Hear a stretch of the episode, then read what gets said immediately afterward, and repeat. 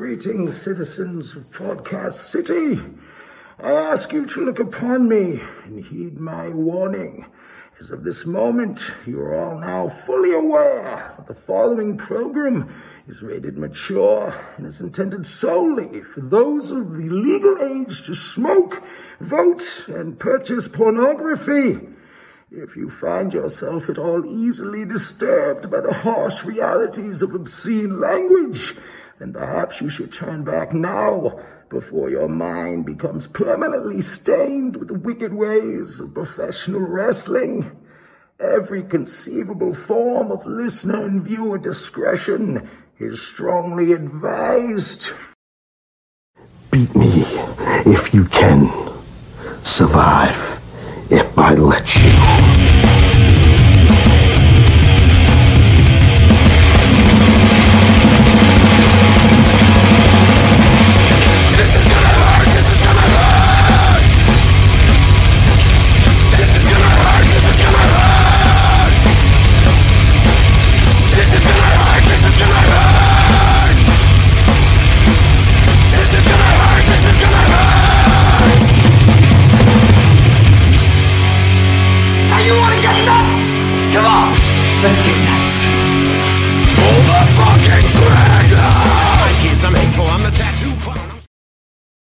Everyone thinks because you're a zombie, you don't know good coffee.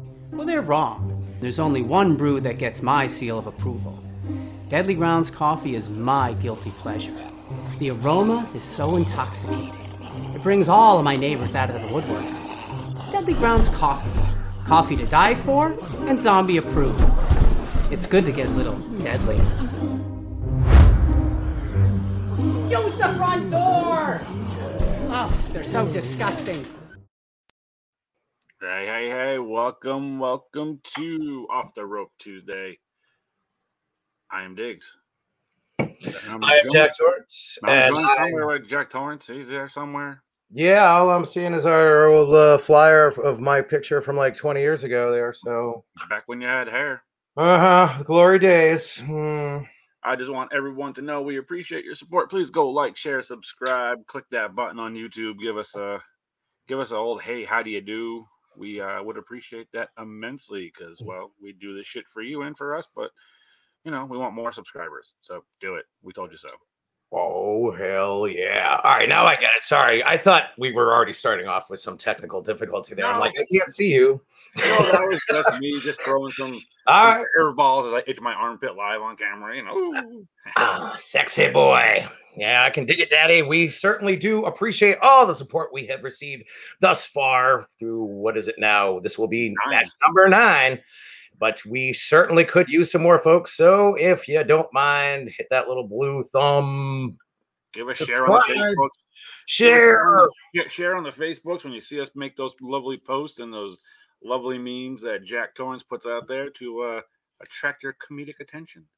We sure do appreciate you, folks. But uh, yes, as you mentioned, it is time to kick off match number nine. Oh, hang on. hell, ching. Hang on, Yeah. this side. Bing. There it is. There it is. What match is going to be our main event? Oh, That's a question we need to ponder. Mm, Indeed, indeed. Um, just like uh, well, pretty much any other week, we certainly got a lot to cover here. Um, There's a I- lot going on. oh boy, is there ever! Um, I think the biggest news of the week, I we probably should hit on that first and foremost, was the releases, the Yes, big that's time where I- That's where I was going. Yes, sir, Bobby. Last week, as many of you are now well aware, the WWE made some big time cuts, and a few of these were quite Huge. surprising to say the least. Very huge, very, very shocking and appalling all at the same time. Yeah. But um, there was, uh, let's see, five releases in one day last week from the WWE. And uh, Santana Garrett, I don't know who that was, but he's gone. Uh, Lana is out. Buddy That was Murphy. kind of a shocker one for me, seeing Lana go Yeah, she was just on Raw. Uh, you know, a week She- prior with Miz. yeah, yeah. Um, I kind of had a feeling though once uh Rusev now Miro switched over to AEW that it probably only Yeah. of time before she was out of there. So yes, Lana joins the list along with Buddy Murphy, Ruby Riot, who was another one that was Mhm. like just at the pay per view and whatnot. Did not see that coming. And I would say, obviously, the two biggest surprises of the releases from WWE last week are, of course, Aleister Black and Yep. Braun Strowman. Braun's the big one for me.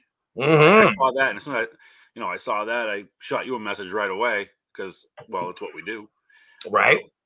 But Braun being Braun and big part of the WWE for the past number of years, like gone. yeah, talk about from out of nowhere. Um, I am still kind of shocked by this. Um, I was really at a loss for words when I first heard about it. I'd like to see him go on the AEW side and see what he can really do over there because he's such a powerhouse. I think he would kill it over there. Absolutely. Um, AEW, I really won't be surprised. They probably are already in talks with him. He is on a 90 day, you can't do shit Vince clause.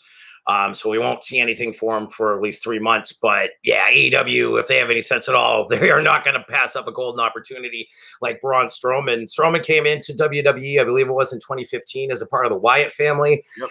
And uh, granted, you know, he did he was in a main event WrestleMania. He won the Universal title and whatnot. But even at all that, I aside from when he was with the Wyatts, because I love the Wyatt family, uh, but I just never thought they really used him right. Anytime after that, when they broke him off as just you know a mm-hmm. singles guy, and he lost the sheet mask and everything, I just I, I wanted more of him and Lesnar at the time when Lesnar was the champ. There was a lot of chances they had to do good stuff with him, and a lot of times they wasted it, like making him tag team champions with Nicholas. Like, like, come on. Nicholas, some kid that was the son of somebody who worked for the company. Yeah. Just made him a tag team champion. I Or thought at first kid? when it happened, it was like a wish kid, make a wish thing. I was like, okay, that is cool. That I understand. No, there's nothing wrong with Nicholas. Nicholas is fine. And we all had to suffer because of his dad pulling some strings. So that's in a nutshell how they used Braun Strowman. So I know AEW can certainly come up with something better for him than Nicholas. Well, I was definitely going to bring that up. How they didn't use Braun to his potential at all. I mean, they tried to give him that little run after Mania with Lashley, and it didn't last long. It, he's worth so much more than than Vince and the WWE writers gave him credit to do. Again, it's going back to that what we talked about two, three, four weeks ago of Kevin of Kevin Owens and other wrestlers not being used to their potential.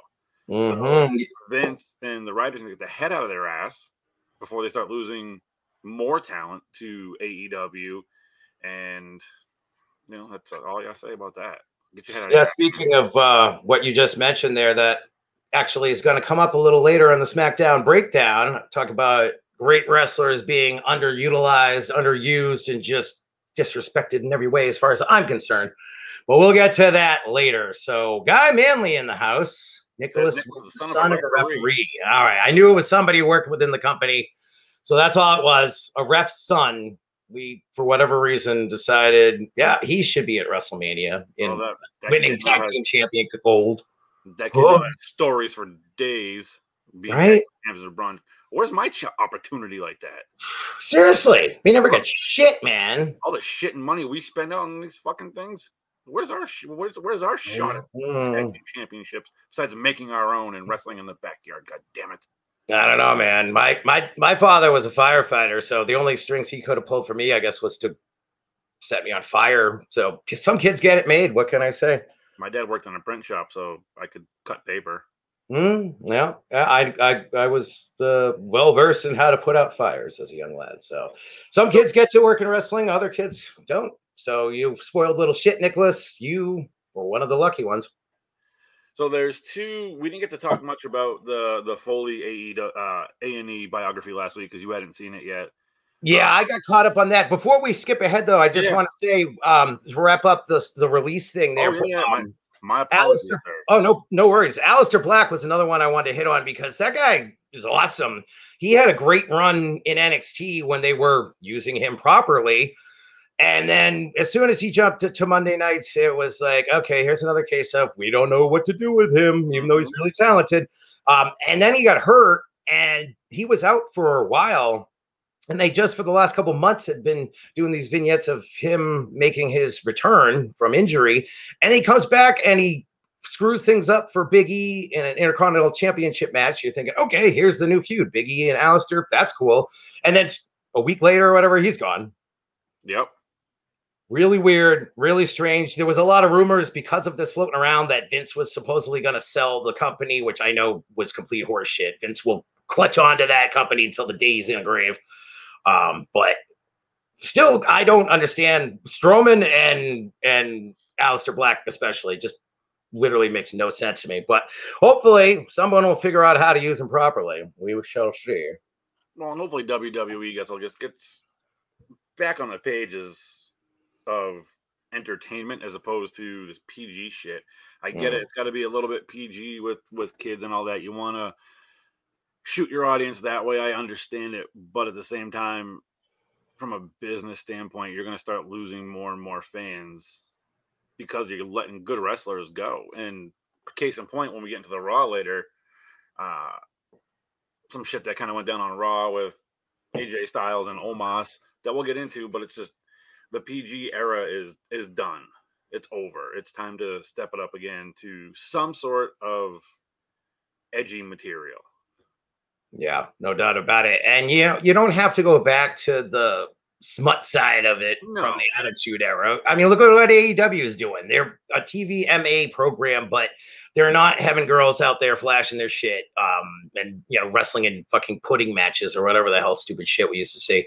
Um, so you can do it without all that, but mm, I, I still think as long as Vince is has a pulse, is it's never going to change. As long as he's still got breath in his lungs, um, it's just gonna be what it is. And I, I personally think the guy's starting to really slip because there's been a lot of stuff that's happening recently that just makes absolutely no sense whatsoever. So, Case in point, zombies at Mania. right? Thank you. oh, dear Lord. Uh, before we get too far ahead of ourselves, thank you, Dorkening Podcast Network, for the sponsorship, and thank you to Deadly Grounds Coffee for you know keeping us going during the weeks and in the nights, so we can keep this shit afloat. We appreciate you all, and thank you for the support. Right on. You get that out Definitely, you guys rock, and we uh, well, we wouldn't be here without you. So thank you very kindly, very kindly indeed. Um, I believe you were going to bring up the A and E biographies, if I'm not mistaken. if if we're ready to go that way. I kind of jumped the gun, kind of shot prematurely. Before Oh no, I figured so- they were. Uh, they're certainly worth a mention. Uh, as you said, yes, I hadn't seen the Mick Foley one last week. I watched that since then, and I also saw the Bret Hart one on Sunday night, uh, and both of them were phenomenal. Oh, even better than I thought they were going to be. I didn't see the Bret Hart one. I got turned on to the dark side of the ring with uh, Jake the Snake. Yeah, I'm still behind on Dark Side as well. Uh, I haven't seen the Ultimate Warrior one, and then uh, this newest one. Uh, yeah, Jake's father, Grizzly Smith, which Oh. I knew a lot of bad shit about him before I've even seen this episode. So I'm highly intrigued and horrified at the same time. I didn't know a lot about what went on behind the scenes with Grizzly with Grizzly Smith Mm. and, and Jake's family, but watching that, that was uh that was tough to watch. That was that was a tough one to watch. Yeah, it leaves a bad taste in your mouth, no doubt about it. Uh, Jim Ross actually spoke about Grizzly Smith back in the day in um, his book Under the Black Hat, and Jim, you know, Ross never pulled any punches on anybody. If you were an asshole, you were an asshole. If you were cool, you were cool. He's still that way to this day. That's why I love Jr. But he he didn't have anything good to say about Grizzly Smith when he had to work with him back in whatever Southern territory that was many moons ago. So. So I, I did see feedback saying that the Bret Hart one uh, on A and E, the biography, was the best one of the series. I haven't caught it yet. What's your thoughts? Um, yeah, it's tough because I went right from. I mean, they've all been spectacular. I haven't seen a single one that wasn't great since the initial one, the Stone Cold one. Um, but you know, right now I just went and watched the Foley one, and then I went ahead and watched the Bret Hart one Sunday night, and I kind of have them tied because they were both so good. I saw the Foley one, and uh, um, Pops Ghostly, our good pal there, had mentioned to me he saw it and he was like, "This is the best one they've done so far." I hadn't seen it yet, and so I watched that. Now I'm comparing it with the Bret Hart one. Yeah, Pops is there. Thank you, buddy. He's going with Bret as well. So yeah, I think as great as I, I love the Foley one. Pops, you are correct. Pops Ghostly in the house. I'm going with the Bret one. It. I'm not gonna lie, dude. I was waterworks at the end of that one. Um, For Bret. Oh yeah. Oh yeah. Yeah. Yeah, definitely. Uh, I already knew the whole story. I've read his autobiography a gazillion times. I can't recommend it enough. I mentioned it all the time on the show. I know for any of you out there who haven't read it, but you know, when most people think of Bret, you know, you just automatically think of poor Owen passing away. But Oh yeah. you know, even after Owen died, so much other horrible, horrible shit happened to that poor man. And um, yeah, I don't want to spoil anything for you or anyone else out there who Yeah. hasn't seen it, but yeah, it's uh oh boy, it's Man, it's a I- lot. I know a good chunk about about Bret's back, you know, backstory. But again, we've said it before. Going in and watching these biographies, you're going to learn so much more than you didn't know. Yeah, So I'm intrigued and excited to go watch that later tonight when we get off doing this, uh, to really see what was behind the scenes with Bret Hart. Because I did watch the Foley one, and that was tremendous. Uh, I also did see feedback that people were not liking these A and W, A and W. I want root beer now. Uh, the A and W. Jesus Christ, A and E, A and E biographies, and they said the Bret one was all- the only one worth watching. But I mean, th- Oh. I mean, to their opinions, of course, but in my eyes, in my opinion, they've all been phenomenal. yeah, yeah. Anyone who doesn't like this, in my opinion, can kiss my flat white Irish ass because they're great. I don't see how anyone could not be a fan. I mean, I know the Macho Man one got some backlash from his family, but I mean, I'm guessing it's because they had that part where him and Gorgeous George are high as kites on ecstasy on Nitro. Um, you know, not painting the best picture, but I mean, Right. if you- they're being honest, they're being honest with the story. This is what happened in his life. So, you know, a lot of bad shit happened in these guys' lives over the years and stuff they're not proud of, but that's the truth. So, but yeah, can't recommend these uh, biographies enough. This actually, the Bret one, I believe, this was the last one, if I'm not mistaken. They're all done now. Um, Good. So I, I, I can get caught up now with the rest of them. Yeah. Yeah, I think they're probably all on demand or whatever the funk. Um, I have them all on my DVR, anyways. I've watched the Stone Cold one now like probably five times. So it's Stone Cold. So Couple probably of, uh, that with Foley too. Couple of quick shouts, people watching and in here tonight. Pops Ghostly, Guy Manley, and Amy Young. Thank you guys for tuning in, listening, and listening to us ranting bullshit. Yes, that's uh, that's our triple threat right there. Those That three. they like- are here each and every week, and we fucking love you guys. Thank you. I can't say enough about the three, Triple threat. the, the triple threat there. They're they're our main core. So. Mhm. Yes, yes. I like the old give uh, yourselves a good old pat on the back. right. The old Barry Horowitz. This is for you guys. Right on. Forgot about you, dudes. So now that all Before, that's over, before we get into uh, our jibber jabber of recappers, hmm WWE has started a new thing on A and E as well. Where they go, where they go fishing and looking for old school merchandise to put into their uh, future museum, I guess.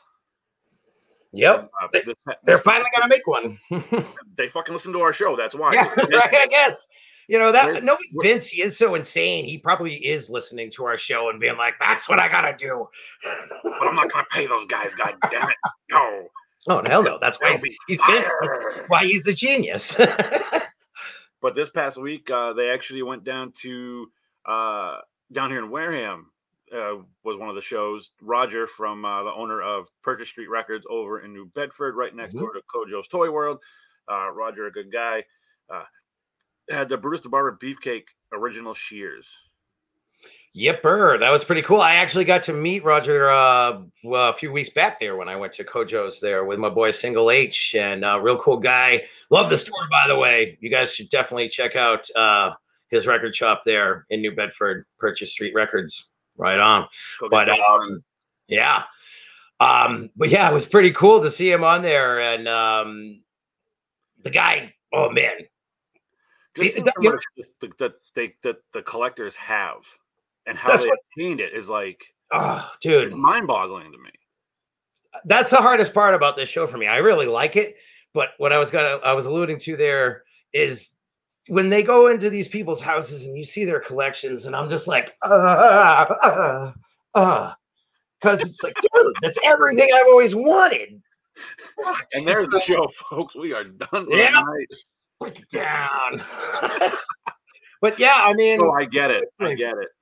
Yeah, you know, every time I see these guys, all the stuff they have, it's like, man, I'm normally not the most. I try not to be the most jealous guy, but come on, I was fucking Well, look at the shit they have. greener than a leprechaun watching that fucking shit.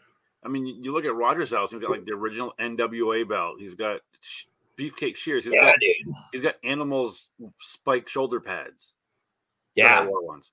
right. Um, and then you look at some of the other guys, and Greg Hammer Valentine, like the mask that, that they bought for Beefcake. Yeah, dude.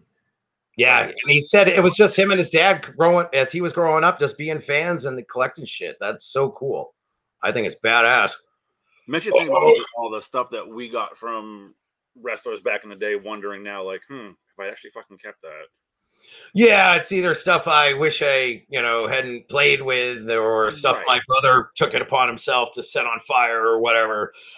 That's life, you know. It was just like when uh uh Single H and I were up at Kojo's and we're looking around all these toys and I'm like, man, I had that, I had that, I had that, I had that, and that's going for how much money right now? Ho! Well, that's the thing. Well- when we went up there too with with with Madison, I'm looking at the old school WWF figures, the the small plastic ones. hmm I'm like, I could walk into like Kmart and buy like four of those for twenty bucks, and now I can't buy one for thirty. Yeah, right. I'm like, Not even close. all Yeah. these guys. Why did I play with these? Why was I a stupid kid? Oh yeah, just yeah. them packaged up. That's what we get for uh, being born boys, I guess. We were Ugh. we were stupid. Well, not that a lot's changed. I mean, at least in my case, it was. Oh, but yeah, I, I wanted to give a quick shout out to that because they, they did did uh, Jake the Snake after that, Yeah, yeah, I watched that too. Uh, that show, I thought that was great. Um, and that guy's Uh, museum. yeah, his yeah. house. Oh my god. and dude, I mean, Jake talking about honky tonk. That's still one of those moments that I'll never forget.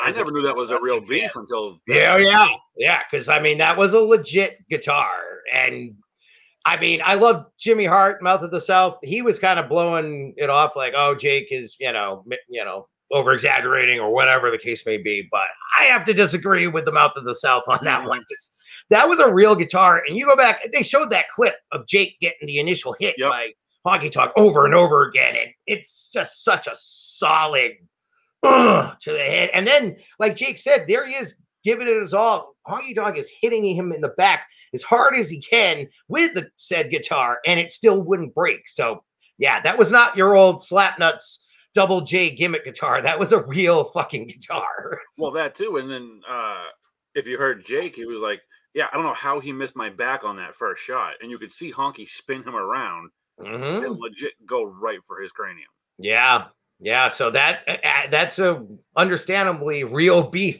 between Jake and Honky Tonk. That's why, as you saw, they had Jimmy Hart on instead of Honky Tonk because Jake's like, "Mm-mm, "Don't bring him anywhere near me." He'll Right. see him like crack. He would have, even as old as he is now.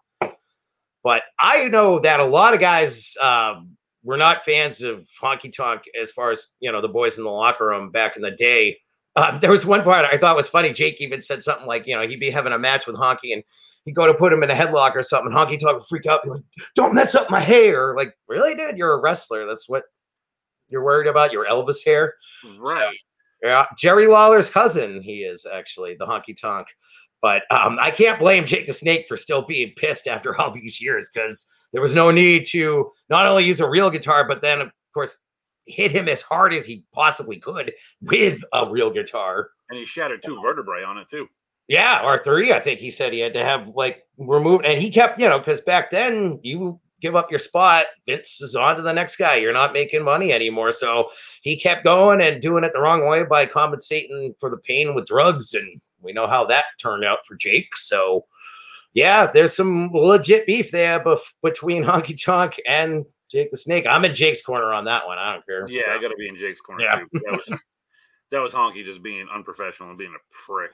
But I mean, You're not, not to mention Honky Tonk was not a good wrestler. I'm sorry. He may have held the Intercontinental Championship for so long as he did, which was I do miss those days of really, really long title runs. I'll give him that. But Right. all you ever wanted from the honky tonk man was to see him get destroyed. Nobody wanted to see him actually do well. So No, he did, and he, in my eyes, he was not the greatest IC champion. we've been joined, sorry to interrupt, but we've been joined by what's that guy doing? Who What's says, up, Good Jay?" evening, gentlemen. Hola, senor. Thanks for now climbing aboard. our four horse people. I'm gonna say Ooh, Four woo. horsemen are here. Figure four is for all. Woo! Woo. But yeah, that was a that was an interesting episode to watch and realize Yeah. a shit ton of beef. Great show too. Um, I Oh, really yeah. like the Treasure Show. It's it's it's like uh, you know, uh, American Pickers, but it's only about wrestling, kind of. So Which is great. I think it's kind of sad that holds my attention more than Monday Night Raw. What's that say Well, to you, Vince? yeah, seriously, right? Because I mean, I'm glued to that show, and I actually flipped on uh Summer Raw last night after I was just so horribly disgusted with the Bruins, and Let's not, let's not go there. yeah, I'm not. Why, why do you got to bring it up? Why? Well, it's just to. I guess this is because I'm a masochist. Because what did I do after suffering the Bruins game? I made things worse on myself and watched Raw. So pour salt on the wounds. Well, well put. Well put. but yeah, you're right. I mean, I didn't see anything there that I, really stood out to me. I wasn't really completely tuned in either. So show like Treasures or the biography, whoo, you can't. I can't get enough. I mean, Tractor Beam sucked me right in. But that whatever they're calling Raw now is just hmm bleh. Bleh. like Chunk and Goonies. Baby Ruth. and then this one time, I pushed my sister down the stairs and I blamed it on the dog. I had to get in my chunk moment. Fifty dollar bill. Fifty dollar bill. Data. Yes. so where are we headed there, guy? Oh, we're gonna go. I guess we're gonna hit the uh, AEW Dynamite deposition. Indeed, we do. All rise for the AEW deposition is And before session. we start the deposition, please send all requests of how we're doing. If you like us, if you don't like us, to off the ropes Tuesdays at gmail.com. We will respond possibly. Indeed. Oh, we'll respond. You might not like it, but we will This respond. so, To the Yes. deposition we go. to the deposition on a special Friday night edition of Dynamite. Once again, things fired up with a AEW Tag Team Championship match as the Young Bucks defeated Death Triangle members Pac and Penta El Zero Miedo in the curtain jerker this past Friday. Before things even got underway, Frankie Kazarian enacted some revenge on Michael Nakazawa as he was involved in the breakup of SCU a few weeks back.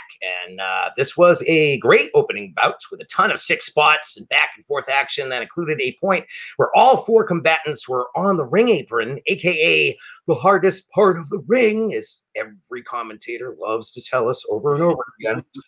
And while Nick Jackson hit Pac on the apron with a German suplex, Penta simultaneously scored a package pile driver on Matt Jackson. In the end, though, it was a distraction from the Young Bucks gimp, Brandon Cutler, that caused Pac to get rolled up for the one, two, three. Eddie Kingston ran out for some revenge and an assist to Pac and Penta as they were treated to a post match beatdown after it was announced at the top of the show that King- Kingston's tag team partner, John Moxley, had been injured at the hands of the Bucks of Youth at Double or Nothing and will therefore be out indefinitely, which is really just code for his wife, Renee Young, former WWE commentator, is pregnant and ready to pop any second now. She may have already, I don't know. So they're obviously giving Mox time mm. off for the birth of his first child. So that makes Slackers. A lot of sense to me, I suppose. But don't expect Mox to be a stay-at-home dad for very long. I he'll be back very soon, I'm sure. Well, not and not with uh with shows going back on the road too. oh yeah, yeah, yeah. So hey, that's what happens when you marry into the wrestling business, folks. Wrestlers. Pardone. Things rolled on when Tony Schiavone introduced Mark Henry. That's right, the world's strongest man, sexual chocolate himself, who was then rudely interrupted by everyone's favorite human banshee, Vickie Guerrero, as Vickie announced to the world that her latest signee was none other than Andrade El Adolo. Iadolo. I'm sure I'm pronouncing his last name wrong. His last name is new now because he's AEW and not WWE. I'm sure most of you out there know about Andrade. He was released from the WWE a few months ago, and AEW gun scooped him up. Yipper. So hopefully they will do the same thing for Aleister Black and Braun Strowman in the coming months. That remains to be seen. Next up on the card was a tag team match that featured the team of Cody Rhodes and Lee Johnson taking on factory members QT Marshall and Anthony Ogogo. And the finish for this one saw Ogogo take advantage of the fact that the ref was distracted by outside interference. I can't remember the last time that ever happened in professional wrestling. And uh, that's when he cold cocked Cody with a knockout right hand that gave QT the opportunity to steal a pinfall victory over the American Dream. I'll say this once again, real quick. Please, AEW, bury this storyline. No one cares. No one cares. Enough of Cody and QT Marshall. It's Mhm. over. We don't want it anymore. we don't want it anymore. All right. Dynamite You continues. done beat the dead horse. Yeah, and then some. Oh man, this thing is already rotted and turned to bones by now. Just give it up. The flies have even quit on this one. So please find something else for Cody already. Before I start choking on my own rage again. Oh, no, I want that. I took I, I took extra BP medicine. Don't worry.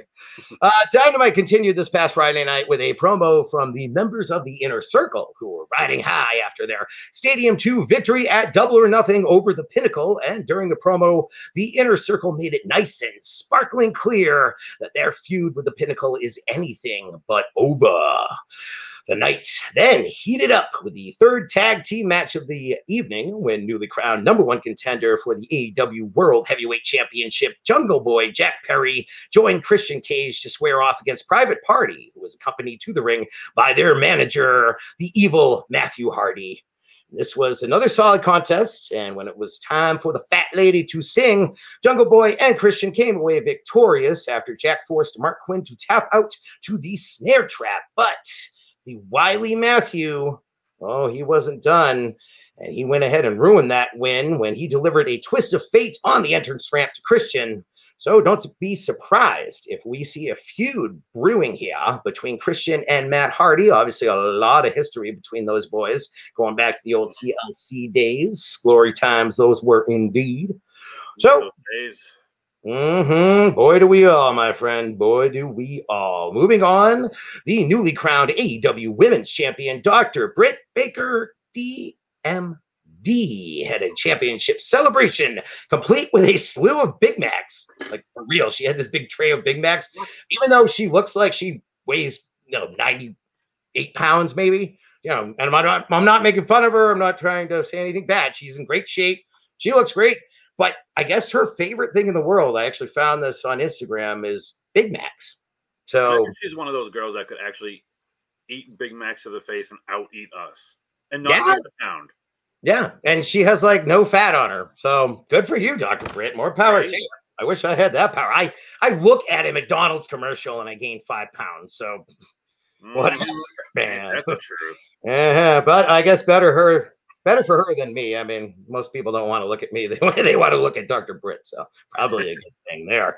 Uh, where was I here? Yes, so there was a slew of Big Macs, but things didn't go according to plan for the champ when suddenly Nyla Rose decided she'd heard enough and proceeded to slap a Big Mac out of Britt's hand before throwing the tray of Big Macs down to the mat and storming out of the ring. So I think it's safe to say we now know who the newly crowned AEW Women's Champion will be feuding with for that belt. It's going to be Miss Nyla Rose. Also on the show, Team Taz told Hangman Adam Page to find himself a tag team partner for this coming week's Dynamite, as he was issued a challenge from Brian Cage and Powerhouse Hobbs. And then Scorpio Sky, along with Ethan Page, pretty much ch- did the same thing and challenged Darby Alley. Dar- yeah, Darby Alley. There's my first one of the evening. Darby Alley. That's a pretty good one. I'm gonna have to remember that. They challenged Darby Allin telling the former TNT champion to get a different partner aside from his fellow face painted cohort Sting for this Friday's show, because according to them, he can only win, win when Sting is in the house. Red Velvet picked up a win over the Bunny, and this one, oh boy. This included a very, very close call for Red Velvet. For any of you out there know what I'm talking about, watch Dynamite Live on Friday. She went for a uh, tope suicida, suicide dive, if you will, to the outside on the bunny. And so she goes over the second rope and she just launched herself like a million miles an hour. She comes out like a bullet. And dude, it was one of those like she landed and her body went backwards. Her neck was still going the, the opposite way, kind of thing. I was like, oh no, oh no. Like one of those old school Undertaker suicide dives over Yeah, the kind of deal. Yeah. Um, I luckily she popped right back up though. But it, uh, if you haven't seen it, go back and look. It, it it's one of those moments like, oh shit, she might just have been permanently paralyzed or who knows what. Um, so yeah, very close call for Red Velvet, but uh, yeah, she had a good match there as she picked up a win over bu- bu- bu- bu- Bunny. And in the main event for this past Friday's Dynamite, we were treated to a match stipulation that I had not seen done in many a fortnight. That was uh, Nick Comoroto taking on Dustin Rhodes in a bull rope match Oh, long, long time since we've seen a bull rope match in the world of wrestling. I still remember being at uh, the Living Dangerously pay per view in Danbury, Connecticut, many years ago. That was the infamous show where uh, New Jack almost died. One of the many times he almost died. And um, one of the matches, I think it was the opening match on the card, was actually the Dusty Rhodes. The only time I ever got to see Dusty live and in person took on Steve Corino. And I just remember Corino just covered in blood and Dusty just working him with the cowbell. It was great. So uh pretty cool to see an old uh, stipulation like the bull rope match come back. Now, this match was, of course, made famous by Dustin's father, the late great Dusty Rhodes, and uh, it's uh, Comoroto. I still don't know if I'm pronouncing pronouncing his name right. He's the really fucking hairy guy. If you guys know I'm screwing his name up, but uh, yeah, he got busted wide open when he was stru- struck with the cowbell portion of the bull rope during the match. But in the end, experience paid off for Dustin, who heading into this match had only lost one bull rope match in his career. And I didn't know until uh, I found this out a little later. He actually beat my boy Terry Funk, the legendary Funker himself, in a bull rope match a few years back. Well, more than a few years back now. But uh, yeah, this night was no different. As Cody, uh, not, not Cody, Dustin. right. I still just want to call him Goldust. That's the problem. But yeah, Dustin came out on top with the main event victory. And that is your AEW deposition for the week of June 4th. Court is dismissed. That was a hell of a deposition. I do what I can for the people, man. I do what I can. It's all about the people. That's right. All about the people. Do we want to jump right into the SmackDown, or do we want to hit on some uh, some history in between? I say we break it up with a little history guy. All right. All right, guy. Uh, I'm your buddy.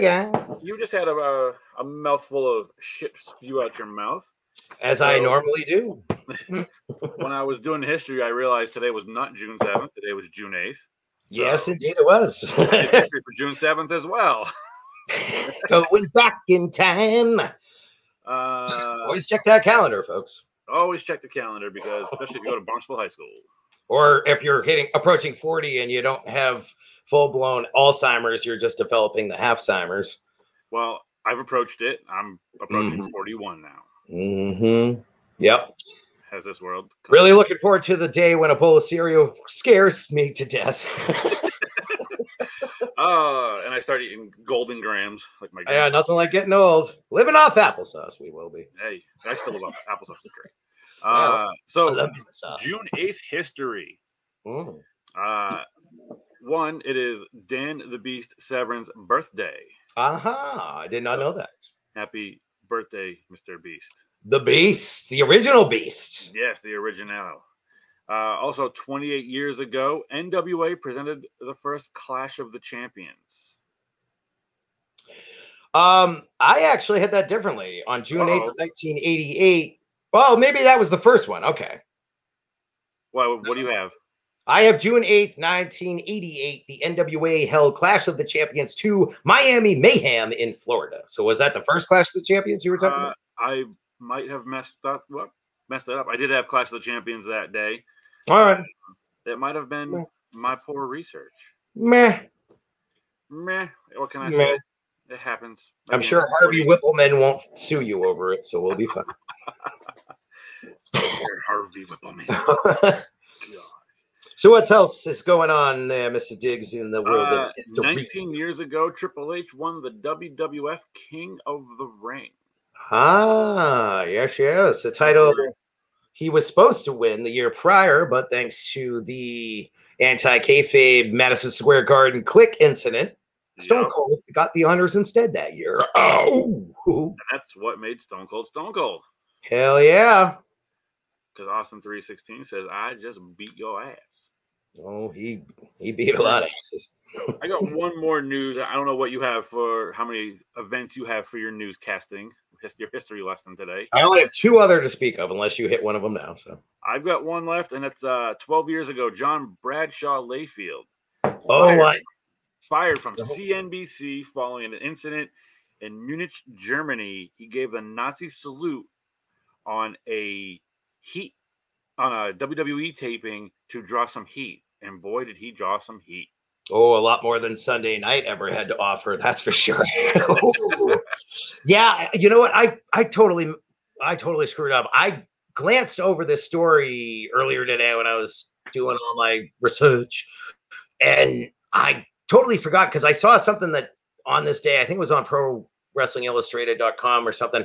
Um, it was talking about on this day in history, the WWE had issued an apology on behalf of JBL, and I my ADHD brain went, "Hey, let's look at that bug," and I totally forgot. So thanks for bringing that one up. Amy says, "Big yikes! Big yikes Yo. indeed. Big Oh, yikes. yeah. Any more? Yeah. There's there's there's no more bigger yikes than that one, except for the plane ride from hell. Mm, yeah. Um, yeah, and I tell you, man, if that had been something he done something like that nowadays, you could forget about it. JBL would have been they would have yanked his Hall of Fame. They would have erased everything on Peacock that involved JBL. So That's yeah, uh yeah, lesson learned there, kids. Don't don't don't- be stupid. don't make uh Nazi gestures ever. Just don't. Okay? Yeah, You'll, you'll be just fine if you stay steer clear of the Nazis. Damn dirty Nazis. So what didn't I hit on that you have there, uh, Professor Torrance? Well, well, well. It just so happens that on this day in 1983, Bruiser Brody, one of my all-time favorites from way, way back when, I unfortunately was pretty much too young to remember seeing him wrestle before he was murdered, but um, I love that guy. Bruiser Brody was great, and that's the one man that Mick Foley said he regrets the most that never he never got to have a match with as Cactus Jack. Can you imagine Bruiser Brody versus Cactus Jack? Right. Oh, oh, Bob, Easy, you've already fallen asleep on. Now, Samadonna. So yes, uh, Bruiser Brody on this day in 1983 fought Giant Baba for the PWF Heavyweight Championship in Tokyo, Japan. And you mentioned a little birthday, little girth day action earlier. Well, there's one you missed there, buddy. Oh, who, who did I miss? Who, who did I leave out? On this day, June 8th, someone is turning 60. A Mr. Yo, yo, yo, yo, yo, Tatanka. Oh, is man. Years old. Happy birthday, Tatanka. So, My favorite, uh, real quick, I just got to Yeah. throw it out. My favorite Tatanka moment ever was actually in the film Natural Born Killers when Rodney Dangerfield, as Mallory's abusive, horrible father, is yelling at the TV. And you see Tatanka in action. I'm not going to repeat what he said because it's uh, not very nice, even for this show. Um, so, yeah, if you're a Natural Born Killers fan, you know what I'm saying. Otherwise, YouTube it, kids. Well, I'm going to tell you something now that you probably don't know about me, and it might end our friendship. Never seen it. Never seen Natural Born Killers. I thought it was something when you told me you had never seen Star Wars. I can understand. All right, you don't like Star Wars. Fine, I'll give you that. But Natural Born Killers, I mean- never seen it. your production company is called Hell Entertainment 666, is it not? This Well, movie is just like nothing but murder and That's greatness. just, that's just the URL on the YouTube. It's actually just hellentertainment.com, but that was taken at one point, so I had to improvise and well, design it. Oh, you're killing me, Smalls. You're killing me. Well, I have like three copies of it on director's cut DVD. So, I think I actually own that. it too, and I only have ever. oh my God, really, dude? Make it even worse. You own it? You probably owned it for years, right? You just oh, I bought this like Christmas tree for buck, and I'm gonna go put this in my cabinet now. Um, you don't know what you're missing, man. One of the best flicks ever. Best flicks ever. I'm surprised Amy's not yelling at me right now. Oh, As she should be, because I'm willing to bet she has more common sense than this. Oh, And I never even met her. So there you go. She's way smarter than me. Well, most chicks are a lot smarter than all of us. So This is facts. Uh, she's, Mhm. she, she says I'll put it up. She's Yeah. she, she's disappointed. right. Thank you, Amy. Thank you very much. I'm actually, you know what? I gotta say, I'm a little disappointed myself. What can You've I been say? my, you've been my my my Dudley brother since friggin' I was a freshman in high school, and I Listen, never got around to showing it to you. So part of this, part of the blame should be directed at me. it took a lot of it took a lot out of me to come out and admit that live on air. So, you know, the So- first step is admitting that you haven't seen it. It's true. So Oh. welcome to the group, Dave. Thank you for sharing. Would anyone else like to disappoint me this evening? I've also never seen Clockwork Gray or Clockwork Orange. Oh dear Lord, you did not I call did. it. Ah! Well, that's, All right, we have to get off this topic before I quit the show altogether. I thought Natural Born Killers is bad. You haven't seen a Clockwork Orange. Ah! I'm challenging you to a steel cage match right now. let's go. Damn I dropped my pen. You don't even know about the Droogies. Droogies. Mm, love me Droogs. Love me Droogs. I'll smash your bloody face then. Guy says he's never seen the Raiders of the Lost Ark. Oh my god, are we gonna have to do a whole movie podcast now? What is wrong with you people? Thank you. Amy. Thank you, Amy. back. I already said it. All right. Love you already, Amy. Yep. Um, Yep. Think somebody out there gets it. Good God. I'll never right, to your house and pick you up here and keep giving me sass. Before I have a stroke, we have to get off this topic. Yeah, you, you mentioned one other movie I love that you haven't seen and you pronounce it wrong. We're gonna I've seen Mighty Ducks. I, I, I like that movie. Emilio Estevez is great. Yes, I'll give you that. anyway, just because I did the history for yesterday, I'm going to run through it real fast because there's only a few notes I got. Roger. Uh, June 7th, 2017, NXT crashes Monday Night Raw. Mm. So that's when NXT made their infamous Raw crashing debut. Was that when Owens challenged Cena for Yes. when? Yeah. Oh man, what a great night that was. Oh hell yeah. Right on. Uh, Good Two dig there, Diggs. 2003 was the only UK pay per view. Triple H fought Big Daddy Cool, Kevin Nash in a street fight. Triple H won to retain the WWF Championship. Hmm. Now, what do you mean? This is the only pay per view that like was done in England, and we got Yes. to see it here in the states? Oh, okay. Yep. Because I know, like the uh the one that they did that then followed the plane ride from hell that show that they did in London right before that. Um, it w- eventually was, I guess, it was shown on pay per view in England and in Europe, but we didn't get to see it here because this was what you know, whatever nine or uh, whatever the hell year it was. Uh, but then they ended up releasing it to the United States audience uh, Yeah. shortly thereafter on VHS. I believe it was The good old VHS tape. right. Oh, dude! I just found my I just found my VCR the other day. I'm so excited. You find that tape yet? No, the hunt continues. Damn it. The search continues. Well, we'll have to keep searching for that tape. We will not mention much on that tape because, well, it's Oh no, it has to it has to be seen to be believed. Yes, for all well, anyone out there, you probably don't know what the hell we're talking about. We didn't actually say it, but yes, we do have a backyard wrestling tape that I need to dig up. I don't know if it's in- somewhere lost in the corners of my uh you know underground layer here, or if it's in my parents' basement. Yeah, so All right. the right. continues. What it's- But it's out there, and it's something to behold. 2006 on June 7th was the first WWE versus ECW in the Nutter Center in Ohio.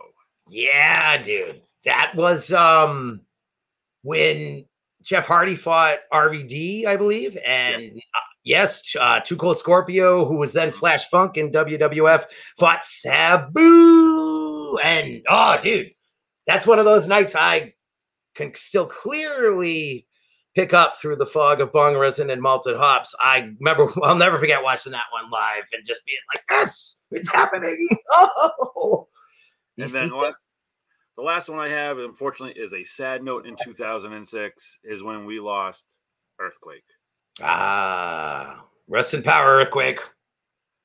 You mighty man, you. the tag team partner of the other Rest in Power, Dino Bravo. And Typhoon. We shall not forget as well. That was a, that was a whole lot of girth right there. which Typhoon Typhoon will come up later on, but as a different character, a few different Yeah. characters. I uh you know what though? I remember for the longest time, oh man, I hated earthquake so bad when I was a kid. And it was all because no, it was all because of him stomping on Damien, dude. Oh, I was that's right. convinced that he really killed Damien. I remember like crying in my TV watching Superstars, like, no, how will Jake the Snake continue? He killed Damien. So, yeah, Earthquake and I, we got a history there. Mm. I really didn't like him when they were doing the push-up contest in the ring with the Warrior, Ultimate Warrior, and Dino Bravo. And Earthquake came in and like squashed him.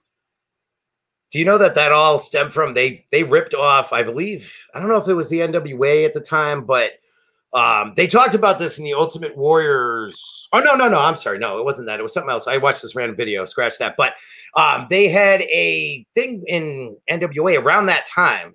Not mistaken, it was NWA, WCW, whatever it was, where uh, Road Warrior and Hawk had to do like a uh, bench press contest against um, some other tag team at the time. I can't remember. So Vince saw that and was just like, "Oh yeah, let's let's do that." Oh. Josh Snare over here. Well, welcome aboard, Joshua. We got our five can loyal see listeners. Woohoo! We're climbing to the top, Daddy. So that is my news for June 7th. I figure we just might as well do it because I June wasn't 8th. doing it. June eighth. No, I did 7th and the 8th. Oh yes, yes, because we yes. I'm sorry. Drink some more beer. Confuse me some more, please. What other movies haven't I seen that you like? Let's go down Doesn't that road uh, again. uh, all right. Do you really want to go down that road? Hmm? Hmm. Hmm. Hmm. SmackDown, let's go. SmackDown breakdown for June. June 5th of 2021. Dun, dun, dun. Last Friday, things got underway with the WWE Universal Champion Roman Reigns ordering his cousins, Jimmy and Jey Uso, to bring him the SmackDown Tag Team titles. So that led to the show beginning with the Usos challenging the current tag team champs, Rey and Dominic Mysterio, for the belts. And much to the, the dismay of the big dog, even though the ref called three and Jimmy's shoulder was clearly off the mat, but nevertheless, that caused Reigns to rage after the Usos lost, and he commanded that his cousins do whatever they had to in order to get another shot at the belts later in the evening. After Reigns gave the Usos a severe tongue lashing, Seth Rollins blew off Kayla Braxton as she tried to interview him about Cesaro. Like, she was like, Oh, what if Cesaro? And he was like, I don't owe you and the fans anything, and just walked away. It was hilarious. Seth Rollins is getting back to that point where I really, really liked him a couple years ago when he was a heel. So keep it up, Seth. I'm digging it. Um, let's see. Oh, yes. And then Chad Gable tried to offer his managerial managerial services to the Street Profits. That offer was physically declined, by the way. And as SmackDown wore on, Carmella defeated Liv Morgan via submission. Bianca Belair challenged the now nonstop laughing Bayley. For all of you out there who did watch SmackDown this past Friday, Bayley just looks at the camera and laughs like she's the female Joker or something. I don't know if that's part of the potential storyline. She's supposed to be going insane or something.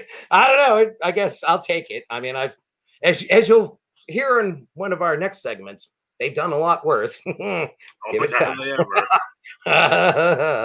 oh yes, sir. So uh, let's see. Yes, uh, Bianca Belair did challenge Bayley to a championship SmackDown Women's Championship match at the upcoming Hell in a Cell pay per view, which I'm still confused why that's happening in June. Always happened in October. I don't know. Once again, it's Vince's dementia. I swear. Um, let's see here. Yeah, the official calling call of Off the Rope Tuesdays. Oh. All right. So where were we here? Uh yes, the Street Profits were back on screen and, and as they attempted to talk Otis out of Chad Gable's Alpha Academy, and then they were proceeded to take a beating from Otis for their opinions. This was just like, I don't know what's going on here. I don't care. They got the shit beat out of them. What to do? And oh, here's that wonderful part of the show where WWE's stocks start to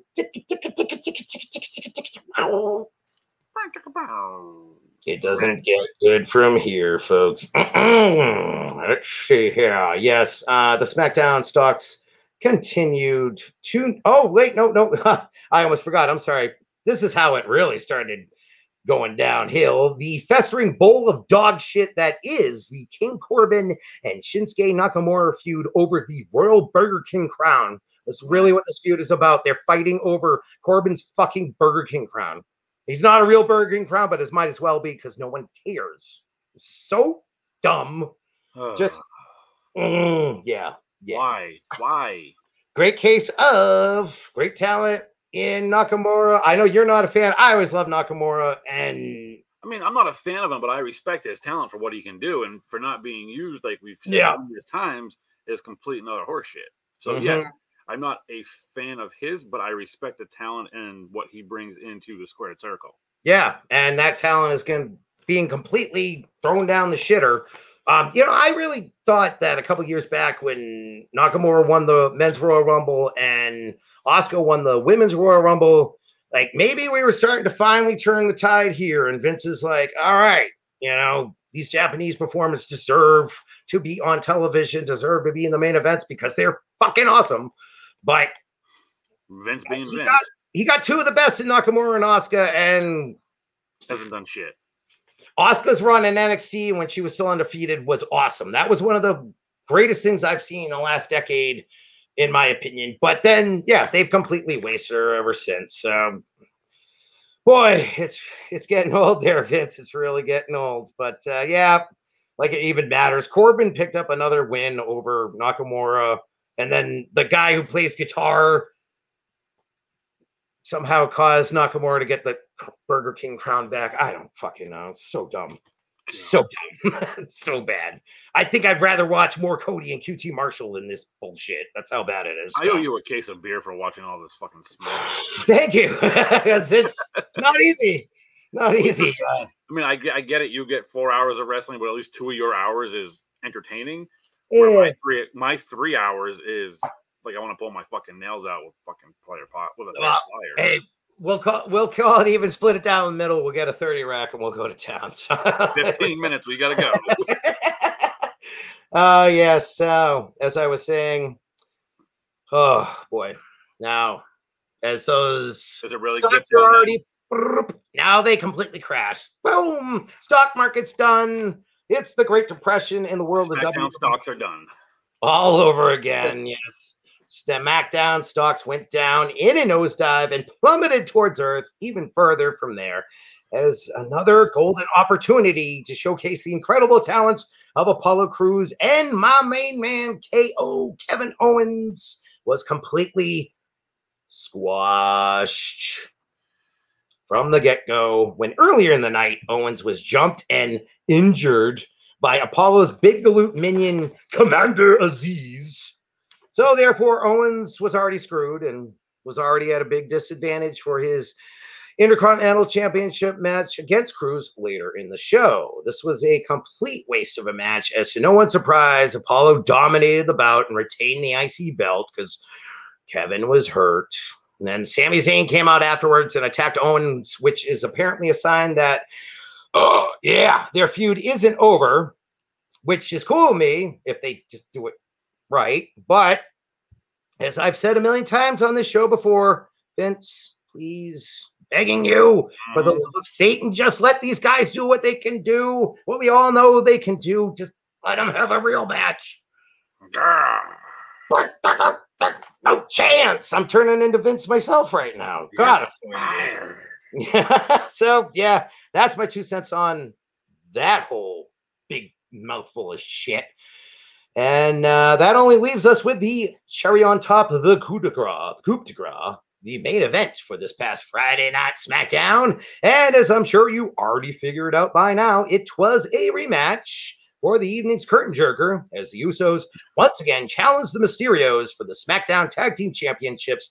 And once again, they lost, this time by disqualification, when an infuriated Roman Reigns hit the ring and destroyed the Mysterios himself with a guillotine choke and a power bomb on poor little young Dominik, as apparently he had seen enough.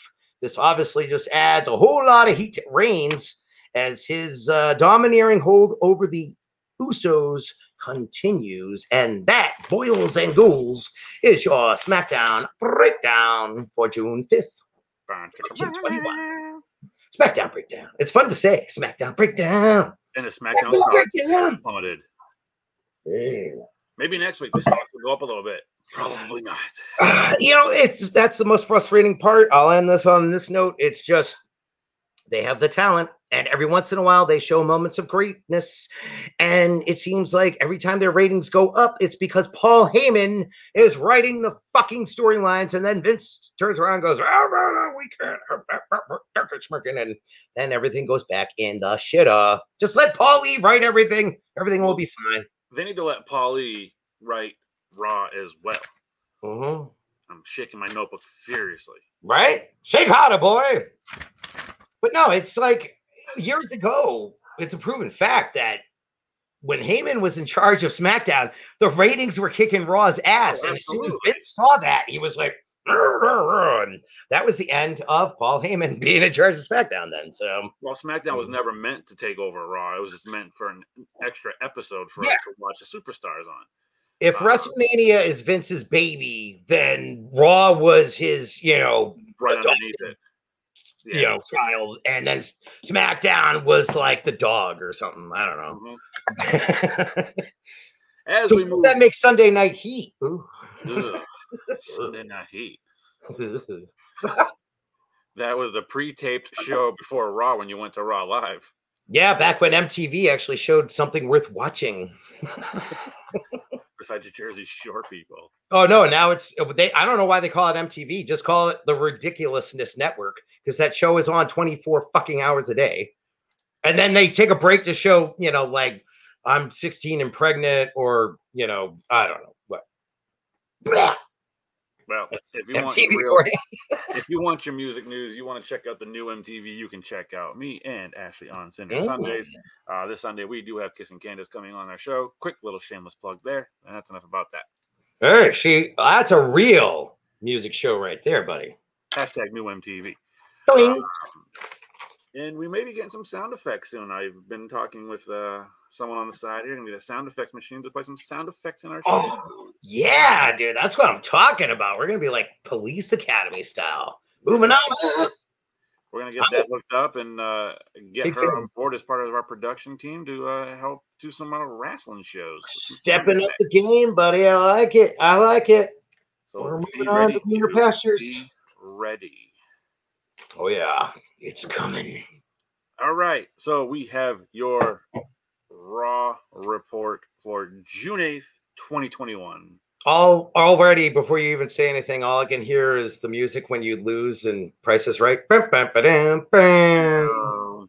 That should be the jingle for the Raw report. I'll make a little video for that. Actual retail price of Monday Night Raw negative two hundred dollars. The stocks have gone down in SmackDown.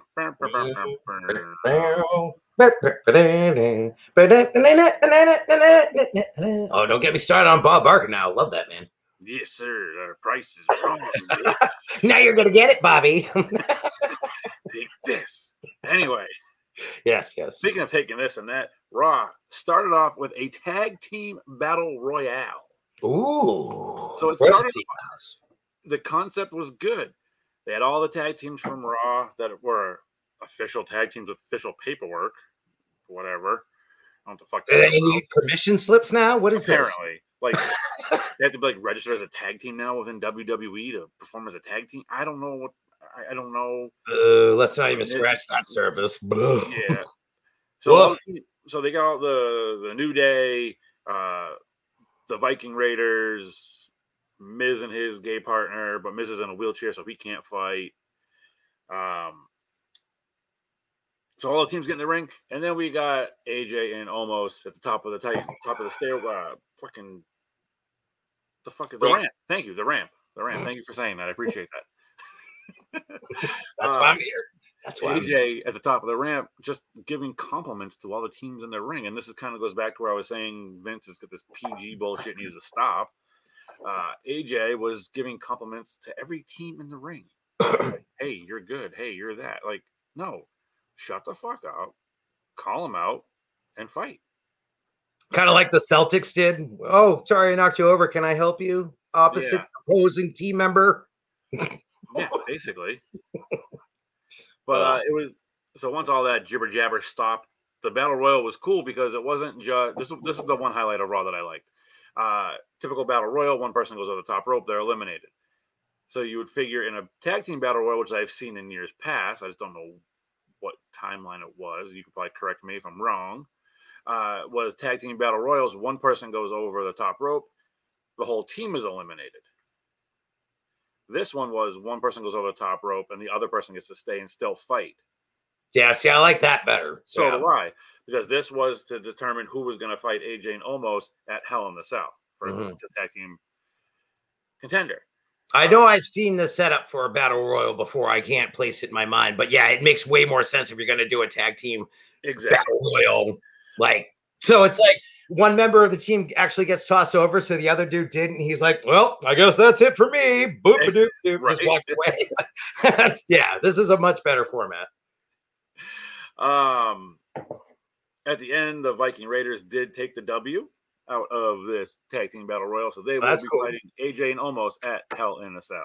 I do like the Viking Raiders, so So hopefully, I'm I'm just gonna stop saying hopefully they'll do something good with him because forget They're it. not going to Waste do anything with anybody. Come on.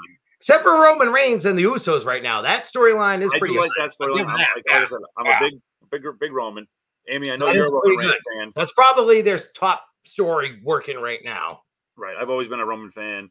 Uh, but that's besides the point. That's on SmackDown. SmackDown stocks going down. Uh, for the Raw report, uh, then we saw Jaxson Ryker facing off, uh, facing Elias. Elias last week on Raw left the tag team match and left Jaxson Ryker to fend for himself, and thus causing the team to break up. Um, Hell yeah, Ryker Elias. My kind of team player. fucking leaving. Well, he left the ring again this week. he left the ring this week again and said, No, I am done fighting. Jaxson Ryker took the W via a count out. Mm, well, Who sounds, wins of a count out nowadays? sounds spine tingling already. I'll have to go back and check the old DVR. Uh, then we saw Ricochet versus Humberto Carrillo. Uh, I wish this, I wish it was an Alberto Del Rio, right. so he But- could slap people at catering. They, they, uh, Ghostly. They wrestled to a no contest, a double count out, if you can believe that. Oh, Never, we're getting never. spicy on Raw. Double count out. Kicking it up a notch.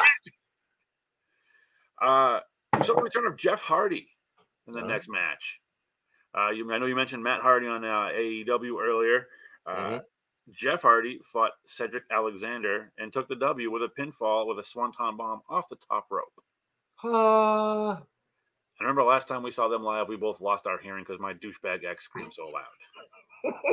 And we both wanted to slap her in the face. oh, that was a trip, man. Was that?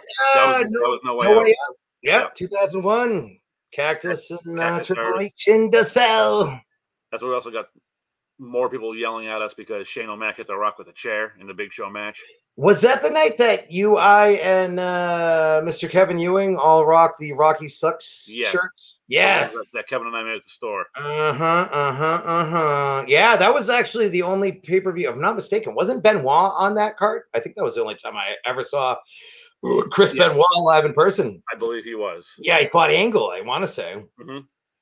Um, yeah. So that was uh that was quite a time. Not to mention uh Kevin and I trying to smoke a bowl in some like crack alley that we found in downtown in New Haven, Connecticut before the show. So yeah, that was a hell of a time, man. Good times. Uh, All I can remember though, specifically, every time I think of that match more than anything, well, of course, it's poor Cactus crying as he's walking away supposedly for good at the end. But remember when Cactus gets backdropped through the cell and comes down and his leg goes through the chair and he breaks the ring and everything, and Triple H is doing selling it perfectly. He's uh, still up there like, and then they go down and they show Stephanie. She's holding the outside of the cell and she's like, Stephanie has the best facial expression. oh, man. Oh man. Course, nothing will ever top when Undertaker kidnapped her. Where to, Stephanie? He turns around. He's like, In the yeah, Undertaker was the limo limo. driver. Oh, it was so good. Then they crucified her. Oh, we're getting ahead of ourselves. okay, let's go back to Raw. We got, we got other shit to get to tonight too.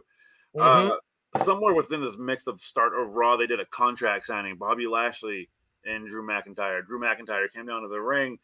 Uh, Bobby Lashley was late because he was doing something. Uh, so Drew McIntyre took the mic, started talking. Blah blah blah blah. what was he like? Posted something on Twitter, like they don't know, you know, explanation to what he was doing. he can't be funny. bothered. it was funny though because Drew McIntyre made reference to the Godfather. Oh, nice, dude. Yes, Pippin ain't easy. he he said something and it was like uh Bobby Lashley's coming down with his train or something along like like but he made reference to the Godfather. Yes, dude. It's Uh, time once again. So they both signed the contract and the WWE championship will be decided inside the Hell in the Cell, which we kind of already knew was gonna happen at Dun, Hell in the Cell. Um, So yeah. it's gonna be a Uh, hot hell in the cell because it's happening in the end of July, uh, June. then we saw Nikki Cross and Asuka versus Flair and Rhea Ripley. Mhm. and uh, Nikki Cross and Asuka took the win via a pinfall. I did not really watch that match. Did not intrigue me. I'm tired of this little feud they have with Flair, Ripley, and Cross. Like, just get it over with. Put them in a three way match. Change. Well, that's what they already did at Mania. That's the problem. Like it's already happened. Well, let's uh, do it again and, and let's let's let's like like Move on. Yeah. move on. Move on. It's done. I actually was reading an article that randomly popped up on Facebook or something today. I want to say from a legit, like uh, not just some fan or some shit, um, a legit uh, So wrestling critic source or whatever, just basically saying how the WWE's women's division right now is garbage, and it's not the women's fault. It's just no, because they went Yeah. to Mania and the, and the division was awesome at Mania. yeah, And we, we've talked about that numerous times. Like Sasha Banks held that that that main event card, and uh, since Mania, the division has gone meh. yeah, and it's not anything against the very talented women that they have on their roster. It's No, simply it's, to, it's to the like, writers. It's to the stop writers. giving And, them shit storylines that we don't care about. Like, I mean, what we wait we wasted three weeks on Raw with Nia Jax falling down and people making fun of her. Yeah. Shit. right? And then there was that whole thing where like that they just did, and then it just disappeared. Where Ric Flair had uh, turned on his own daughter. You remember that? From- Yeah, it was like okay, and then you do all that, and it completely pans out, and you just make Charlotte a heel again. I don't know. It's just Yeah. Let's, let, let's move on from it. Mhm. Uh, I wish they would too.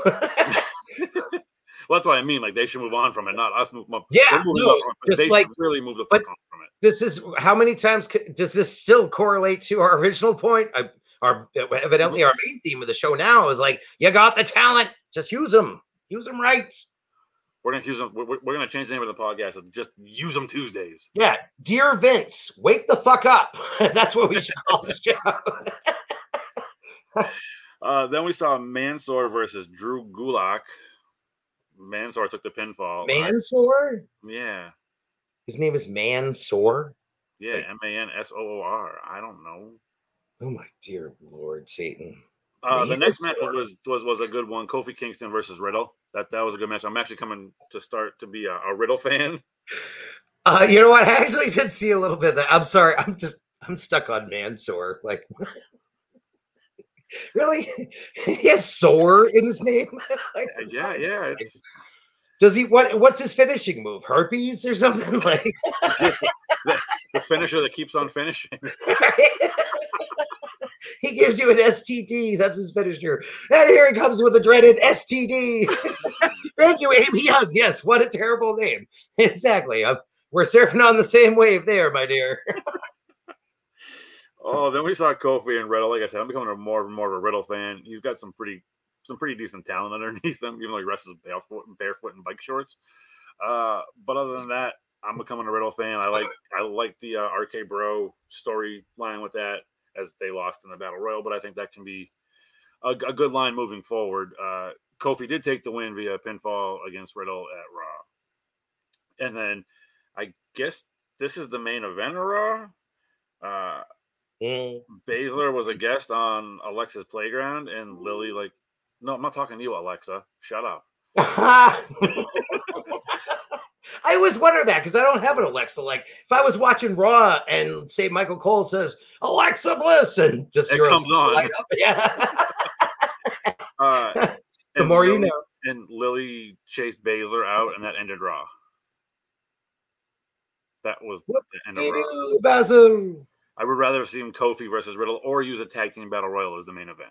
Yeah, that the one- as I was, you know, just kind of glancing in and out last night, I I did the one part I did pay attention the most was the Riddle and Kofi match. Eh, Well, that should have been the main event, Oh, I know. yeah, but bad booking again. Bad booking. right, exactly. Bad storylines, bad booking.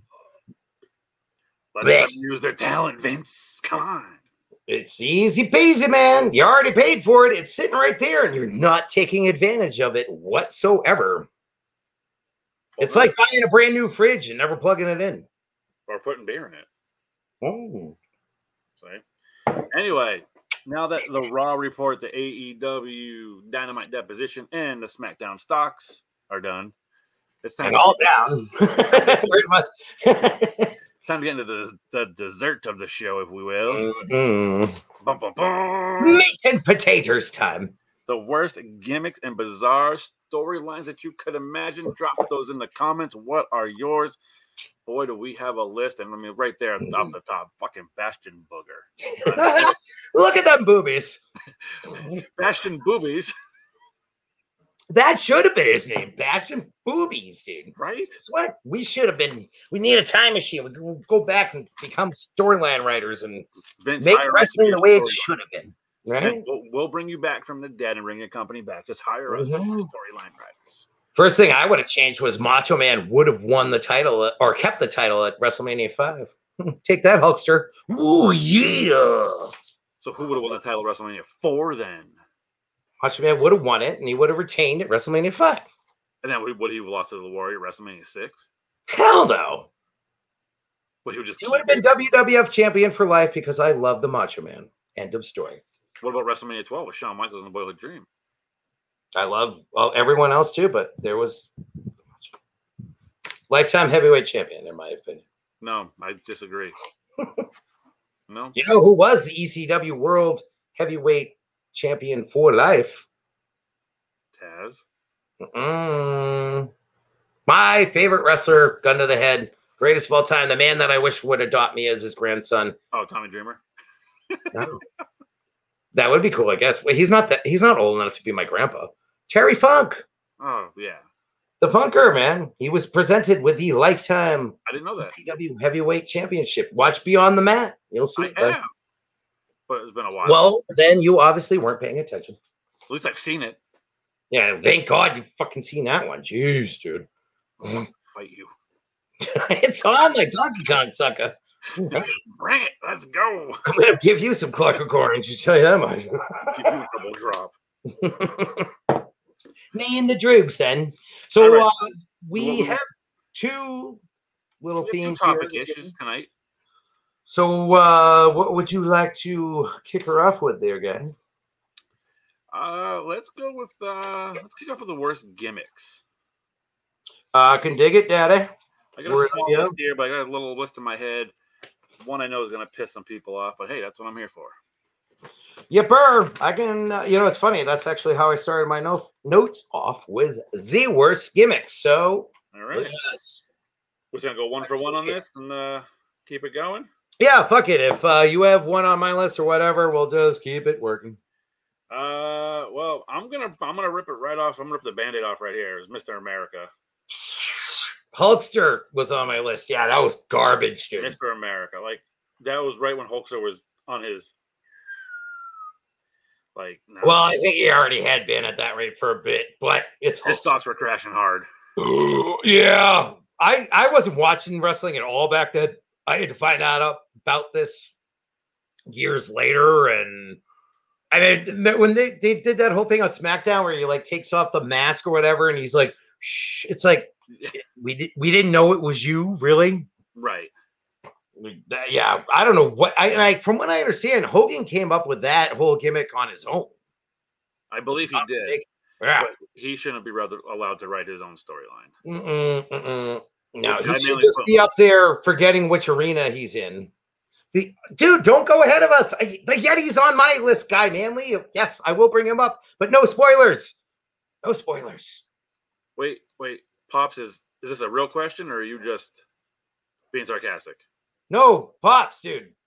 Mr. America was Hulk Hogan on Yeah. SmackDown. Yes, look it up. percent. It's bad. It's really bad. When he actually takes his mask off, this is how they ended an episode of SmackDown, and Hulkster goes, "Shh." It's like, the fuck was that? yep. So, way to kick it off right. That was one on my list as well, buddy. So, All right, yeah. go for it. Um, top of my one. This is one I obviously tried to erase from the memory banks. um, Rosey the this was his name, Rosey the S dot H dot I dot T, which was S H I T shit for superhero in training.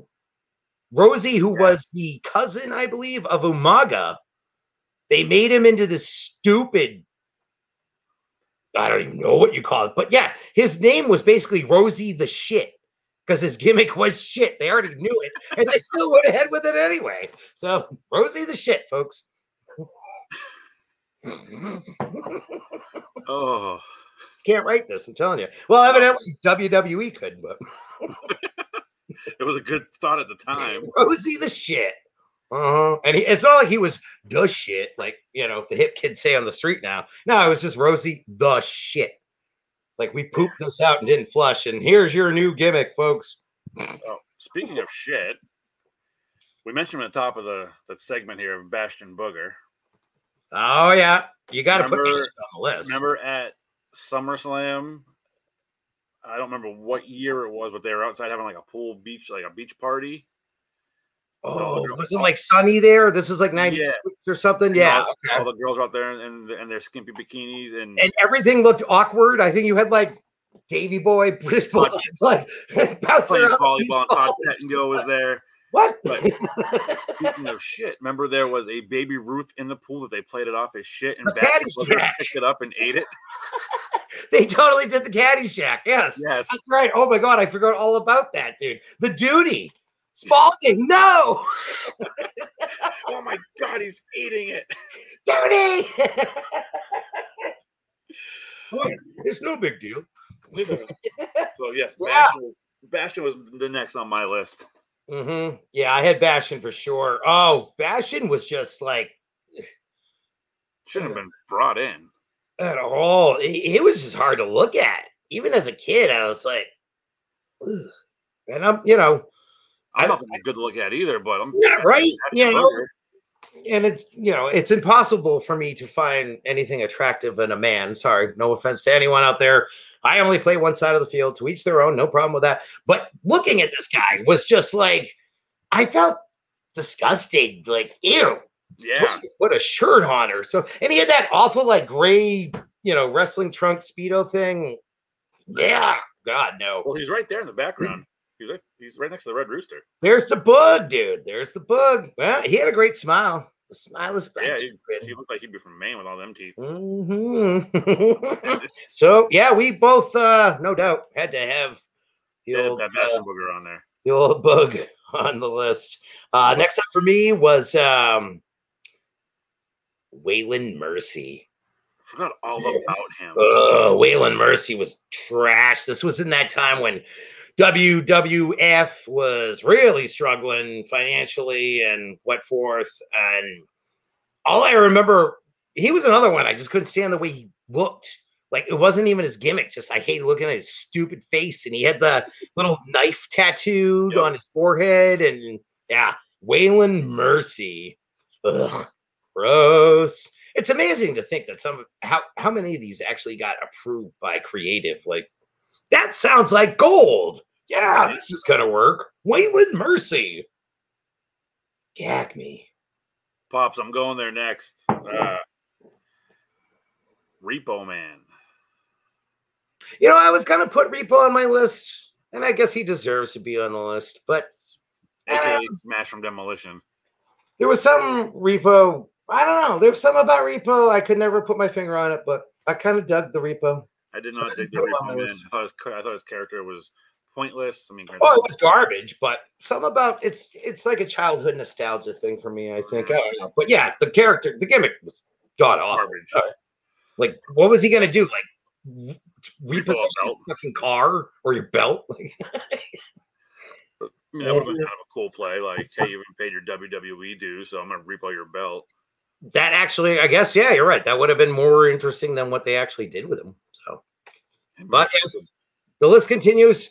Feel Yes. free to let us know what what people you think we missed when we're done. No more spoilers. We appreciate the input. We got to keep it keep it flowing here. So I'm gonna keep it up. Now I'm willing to bet this following one is not on your list Let's see. because this is one that I know most people have definitely tried to bury in the memory banks. Fantasio. Nope, I do not have on my desk. Do you know who I'm talking about? Fantasio.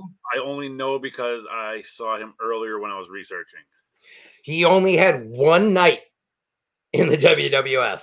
That's how bad his gimmick was. He came out, he was supposed to be a half mime and half magician. Okay. Because, yeah, everyone loves mimes and magicians in wrestling, especially. Nothing gets the girls more excited than mimes and magicians. yeah, Like, you like mimes and magicians? this I still remember this watching this and being like when it was actually happening live and being like, uh, what is that? Ugh. Back then, when the company company was floundering, they went through all kinds of grossness. So yeah, Fantasio, look him up, kids. You will definitely be disappointed. I got a few more here. Uh, I'm gonna go with uh, this one here. He feuded with the Big Boss Man when he first came in. Kind of his only really feud he- when he was in the WWF. Nails. Yeah, I had nails as well. Nails was one of those. We don't care. Move on. He was like the convicted murderer or some shit. I don't know. But I think didn't, didn't they play it where it was like Big Boss Man put him in jail Yeah, Cobb County. from Cobb County, and that's why he came out and that was his only real feud was to fight Boss Man. I, all I can remember is when Nails would hit him, as he was like big wads of spit. Ugh.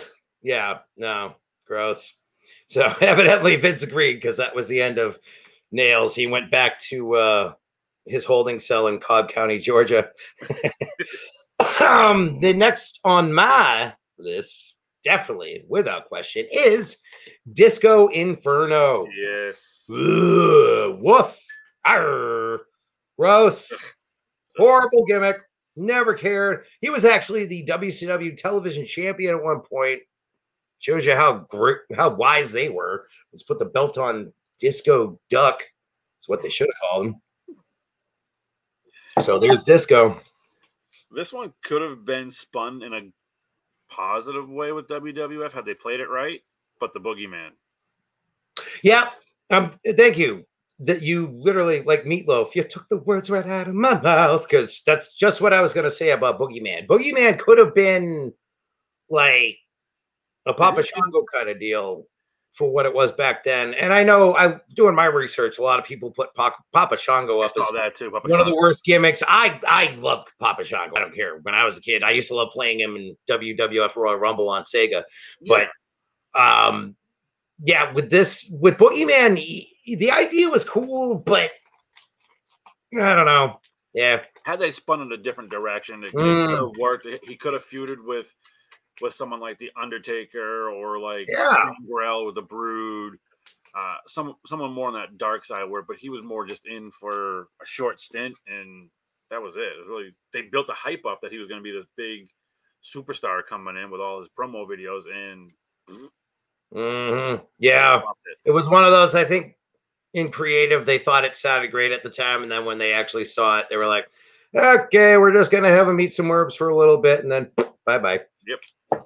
That's how that works in the wrestling business. Now, this list would not be complete, in my opinion, anyways, if we did not mention the one, the only Duke the Dumpster Droese. Guy Manley. Thank you, Guy too. Manley. Ah, right on cue, Guy.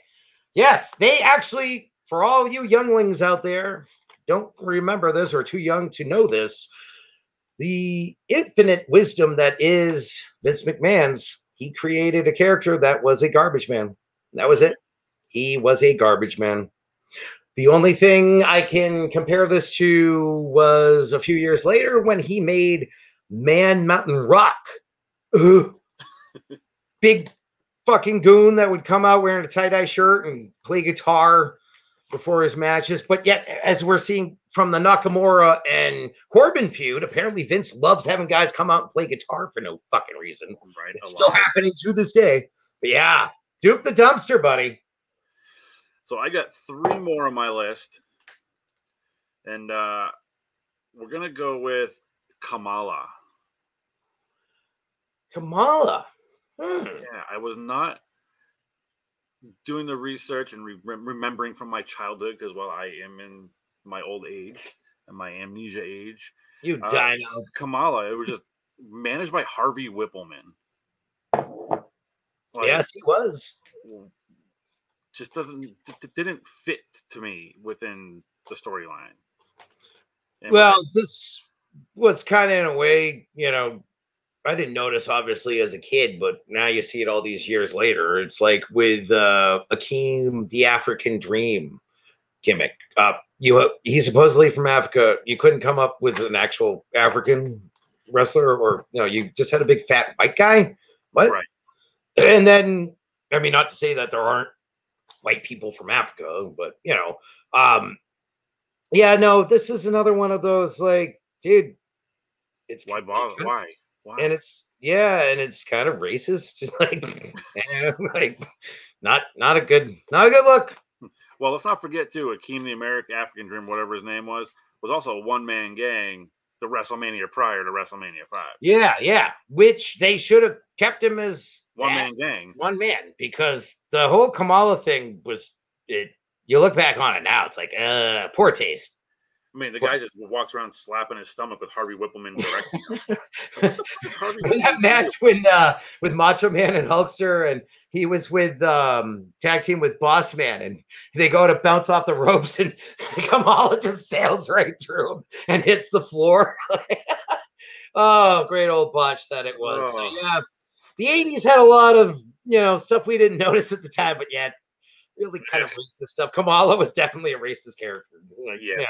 Mm, so not uh, good form there, WWF. But um, I'll I got a couple more, so I'm just gonna blast off a few so we can get moving on here. I I have to more. mention. All right, I have have to mention the Goon. Yes. We decided one day, you know what we need on our roster? A hockey player who can't play hockey, who just wears skates to the ring. That was the Goon. And then they make a movie out of it on Netflix. Called the Which Goon. actually wasn't a bad movie. That was Stifler from American Pie. Yeah, Yeah. that movie was actually pretty decent, I will say. But uh The Goon, as far as WWF goes, bam, bam, ba-dam, bam, what you got, Daddy? Uh, this one's coming from Amy, which I will. She texted Oh. on the side. What's the Uh, lovely lady got for us here? Santa Claus. Oh, he was on my list as well. Yep, I was Damn getting you, to that. Damn you. I was getting to that. I ruined it. I read it before, but Ah, that's all right. Hey, you know what? really- I should take back what I said earlier. You know what, guy? You know what? Pops, say whatever the fuck you want. I Just should throw never have in. censored you. That was my fault. So say whatever you will. So since Amy went with that one, that was on your list. Yep, we I covered want to say this one's probably going to be on your list, but I'm about 75% sure positive. The Viking Mhm. himself, the Berserker. Yes, Berserk was there. Blech. And his God move was picking someone up on his shoulder and tossing it, Yeah. tossing him over the. I always thought he, he would be great in the Royal Rumble just because that was his finishing move. And, as, and as a yeah, wrestler, and he was fucking horrible. right, but then they totally never utilized that opportunity. And just it was he even in a Royal Rumble? I don't even know. I think he was, and yes, that's why you texted it to me. I get it. I said it. I ruined it. But you know what? Fuck it. Here we are. Whatevs, Doug. Whatevs. I got one Uh, more. We'll go for it. Who- All right, I'll just throw out. Um, let's see here.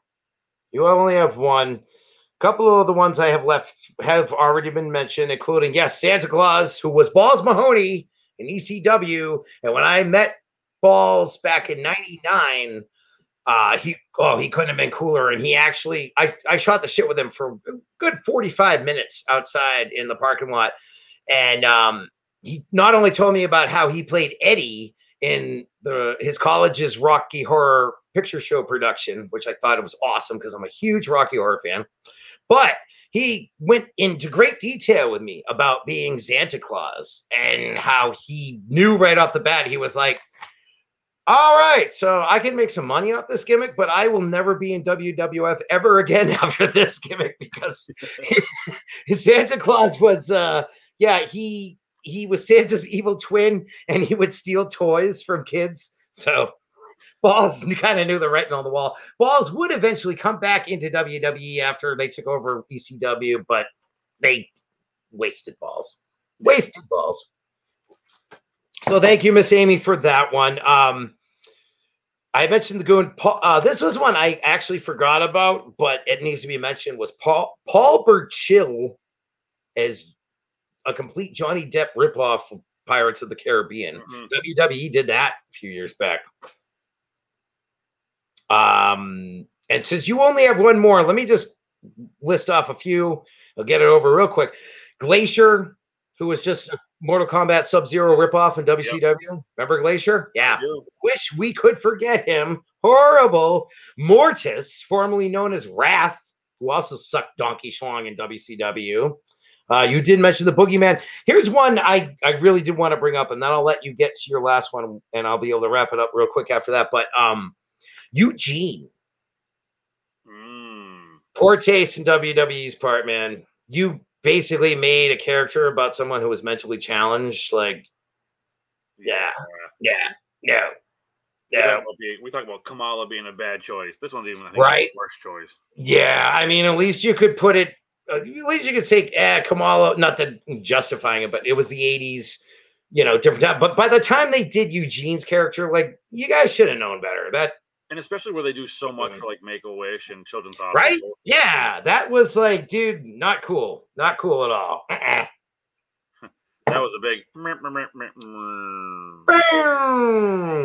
Um, and then I uh only have two more, I think. Well, Mike Awesome as the fat chick thriller slash that 70s guy in WCW.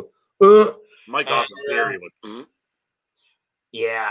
Uh, uh, Single H was always a huge Mike Awesome fan, and he did have great matches, especially against, you know, oh God, his matches with Tanaka were just some of the most brutal matches you had ever seen, whether it was Japan or ECW. But I couldn't stand Mike Awesome otherwise. So there you go.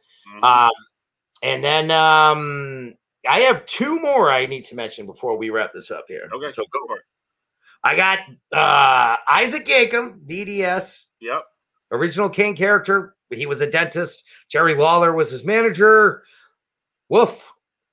Before you go further, Okay. I only have one more. So because mine plays into that character. okay. I don't like the Kane gimmick. oh, Jerry Lawler. I do not like Kane's gimmick from when he came in. Oh, I thought you said King. I'm sorry. no, no, Kane.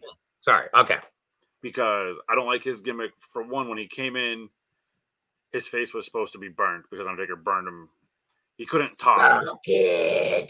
Then half his mask comes off and he's not burnt and he can talk all of a sudden. And now he's governor.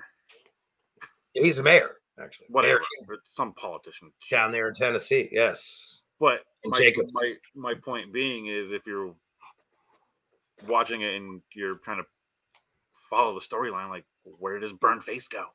man. well, Why- you're right. Why why come out and have him in, in as Undertaker's brother and say he burned him and then his face falls off and his mask falls off and he's not burnt.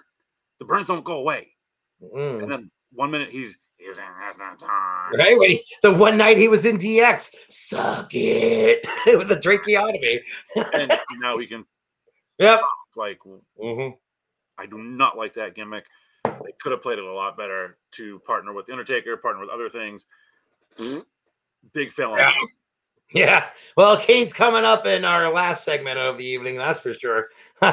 so, uh, yeah, there was Isaac. And then uh, my last one to uh, officially put the worst gimmicks to bed.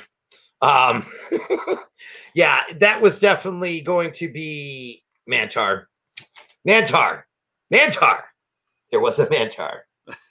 For any of you out there who don't know about Mantaur, here was Mantaur. Okay, this was like 94, no, 95, probably 96, maybe before the Attitude Era started. Um, and they were still constantly going through these horrible gimmicks. They had this guy who would come out and he basically looked like a giant egg who wore what was supposed to, I guess, be a bull costume, and he'd go moo. And as he made his out to way out to the ring with the bull hat on, and then he'd take the bull hat off, and he'd have a completely horrible match. So yes, Mantaur is definitely my number one. Um, I forgot. I actually had uh, yes, the Yeti, which was mentioned. Hulksters, Miss America. Oh, the Kiss Demon in WCW. Uh, absolute garbage. Renegade, who was the Ro- Warrior ripoff in WCW. Uh, you got to mention Shockmaster because, uh, and this list would not be complete without the Gobbly Gooker. Amy just texted me that one. Thank you, Amy. Yes, we we totally would have dropped the ball if we did not mention Gobble Gooker. Interesting story about Gobble Gooker. Um, if you watch Undertaker's Last Ride, Mhm. he said that back in the day, this was when he was getting into WWF and he didn't really have a solid gimmick made up for him yet. And when he saw this giant chicken egg that they brought out, Mean Gene's talking to the egg in front of the crowd, he was like, All right, so I guess I'm going to be a giant chicken now.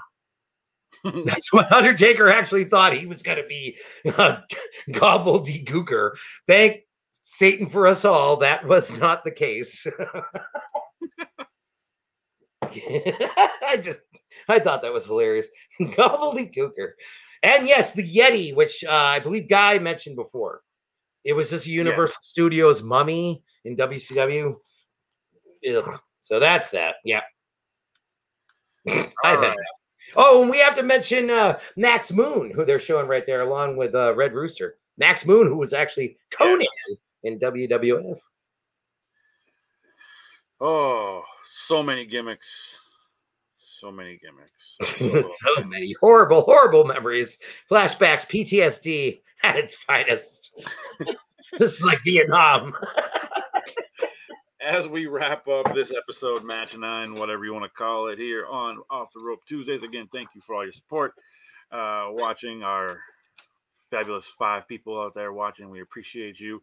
Uh, some quick, Five fans, five fans, five fans, five fans, five fans. we have Sorry. officially hit 50 downloads of this podcast on the streaming side. Oh, well, Thank you well, all right. downloading that want us to listen to us. We appreciate you. Right on. Thank you guys. That's awesome. Very cool. We appreciate everything. And as we wrap it up, we're going to get into a couple of the worst uh, storylines. Mhm. I know, which is always fun. Um, I just highlighted the best of the best, really. Yes, the most sorrow storylines in wrestling history. I Just only, the cream of the crop is what I'm going. I only with. got a few. I didn't do too too much research into this. Uh, I figured we'd just ramble Yeah. on a couple of them for 45 minutes and make this show three hours tonight. Hey, no, we're giving the fans an added bonus, just like WrestleMania, folks. We're adding another night tomorrow. Because this is like Monday Night Raw, three and a half hours. Yeah, right. Which actually Raw is slated for three and a half hours. It's eight to eleven thirty. Yeah, because they've always run over. That was Vince's trick back in the Monday Night War days. And then, of course, Yeah, WCW was like, hey, fuck it. We own the network. So we're going to go like 30 minutes past what you're doing. Amy says, "Oh shit, fire! I hope your house isn't on fire, or your yeah." Maybe it's Harlem Heat. All All right. right, take Yes, it off. yes, Take yes. it off with your first storyline. No, no, no. Yes, folks, it is the most bizarro storylines in wrestling history. Um, Mhm. yeah, I was gonna start with this one, but I think I'm gonna save it for last because it just might be my money shot, in my opinion. All right. So, first and foremost, I'm going with the Katie Vick story.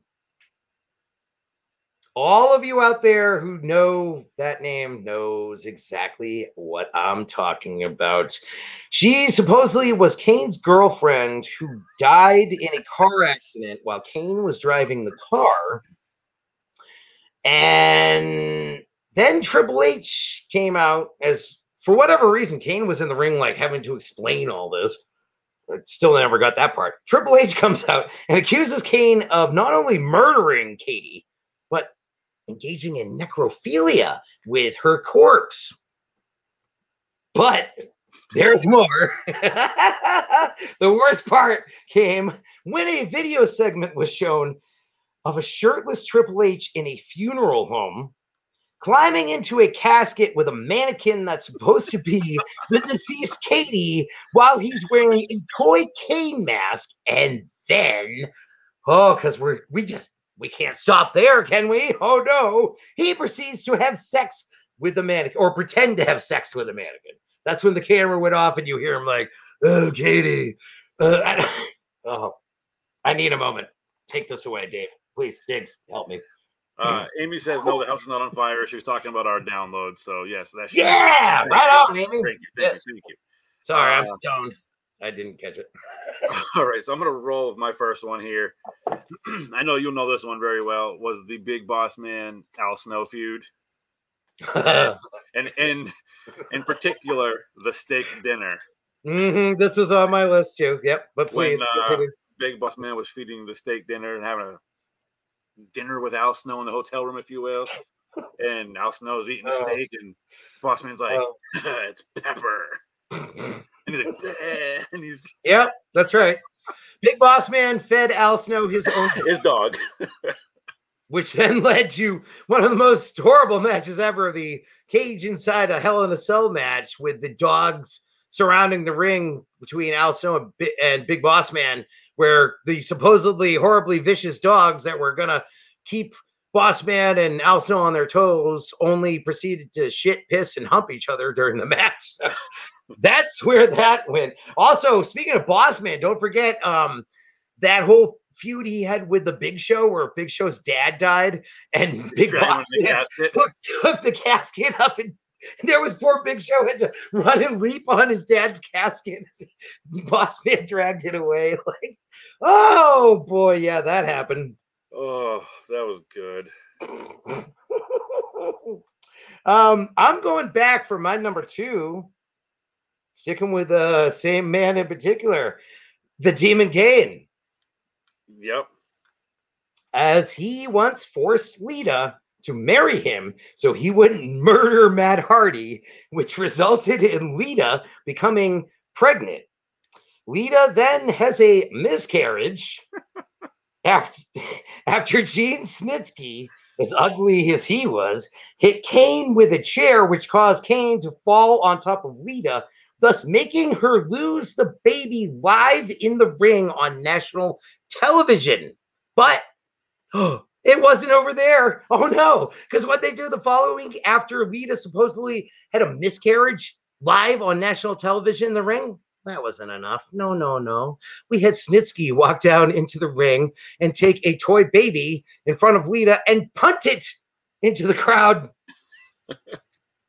yeah, he pretended it was the baby that had died and punted it into the crowd. Another good hit, WWE. What the fuck was that, dude? Like, you guys did that? Necrophilia and then baby shit? Like, oh, why did all this happen to Kane? I kind of liked Kane. I don't know. Right? Oh, he seems like a good dude. Oh, man. So that's my number two. oh. Yep, Snitsky punted the baby into the audience. That happened. The miscarried baby.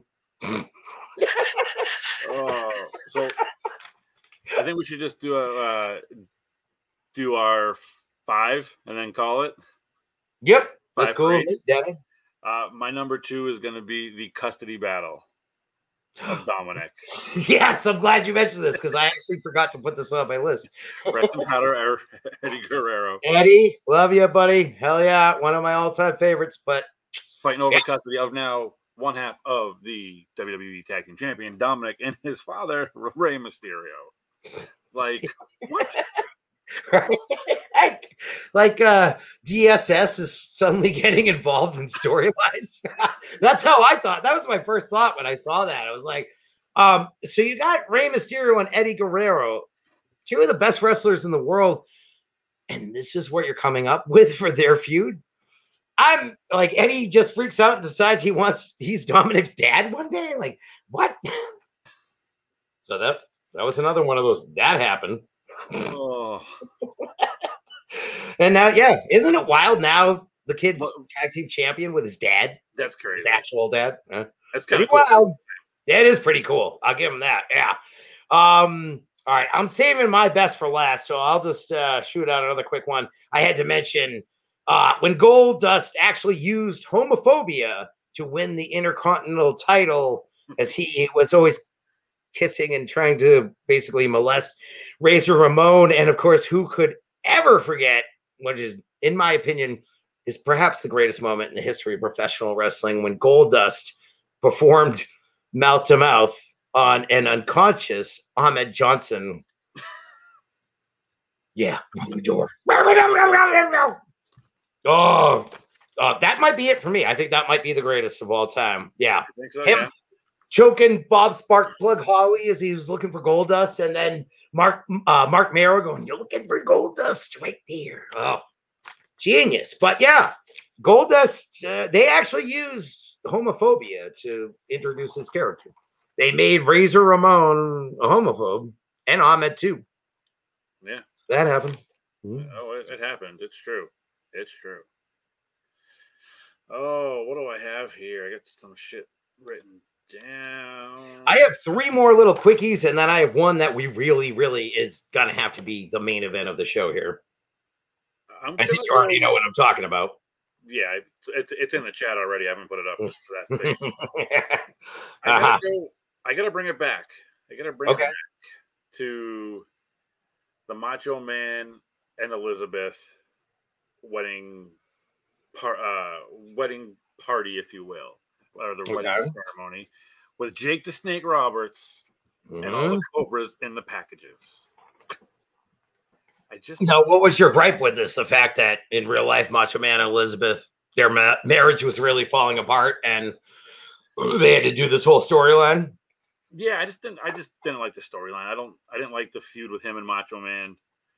Um, I actually liked the feud with Macho Man and Jake. Of course, that gave us the infamous, you know, Macho Man tied up in the fucking ropes yeah. and bit by the fucking snake and everything, which is I oh god, when I was a kid watching that, I I freaked out. I was like, what? But Yeah, all right. Yeah, I can see it. That- Um, that- that's just one, and I guess I guess more more along the lines of any kind of wedding shit happening in the wrestling world. That's mm, yeah, So you got because that. it always ends the same way. A cake in the face or whatever. Because care. that, that that could lead right into my one of my last ones would be the Triple H and Stephanie I knew that's where you were going. what wedding ceremony through Vegas where she's passed out and he's like, "Look, we got married," and she's all drugged up and Yeah. like Triple H roofied Stephanie and brought her through a drive-through wedding in Las Vegas, where he proceeded to make it look like her mouth was moving, and suddenly became legally ama- married to a roofie comatose Stephanie. That's the storylines we did back then. and here Date we are. rape apparently was a cool topic back. In the fucking 90s. So- like, So let's Ugh. let's let's let's break this down. We have rape. We have make Right. people with disabilities, homophobia. have homophobia, and racial issues. Good job, Yeah. WWE. Yeah. Good job. Yeah, WCW got in on that as well. So, um, yeah, we had. Uh, oh, and don't forget everyone's favorite, necrophilia, because that's high on the list. Um, yeah. I just got to throw these last three out real quick, and then I, we'll wrap it up with which is definitely. Amy says, "Hate when that to be one. happens. Um, yeah, indeed, right. I hate when you get drugged and get, then get married in a drive-through." you know, I I, gotta say, I, I guess I I was never sexy enough. Nobody ever roofied me and wanted to take me home. No, I was just looking for the free buzz. Only drive-through I went through was McDonald's for chicken nuggets and Big Macs. Although when I was in Las Vegas, I actually did see those drive-through chapels. oh yeah, I see pretty them too. right? Um, but yeah, real quick, got to give some shout outs to uh, when the Million Dollar Man Ted DiBiase bought Hercules Hernandez as his slave. Now we have slavery. Yep, slavery to the list.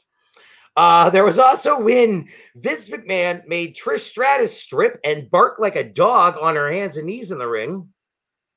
So there's sexual harassment. Get away with that one now, Vince. Yeah, I think you'd be getting a call from HR on that one. And who could ever forget when Val Venis was threatened with castration by an Asian gang with a samurai sword? The infamous line, I choppy choppy your pee pee. Yeah, they were going to chop off Val Venis's dick live on Raw. Oh. That happened. And that all leads to this. The oh yes, fireworks are firing off above my dome piece right now because this is gonna be. I mean, the Katie Vick Kane story and the miscarriage. I would say they're the only ones that compare to this one.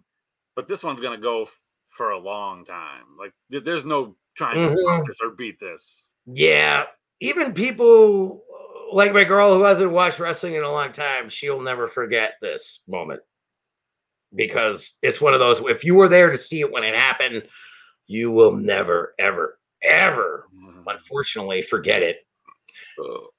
Yeah, we're talking about when uh, sexual chocolate, the world's strongest man, Mark Henry, not only started off by committing gerontophilia. Oh, I'm sorry, gerontophilia. This is apparently, I had to look this up.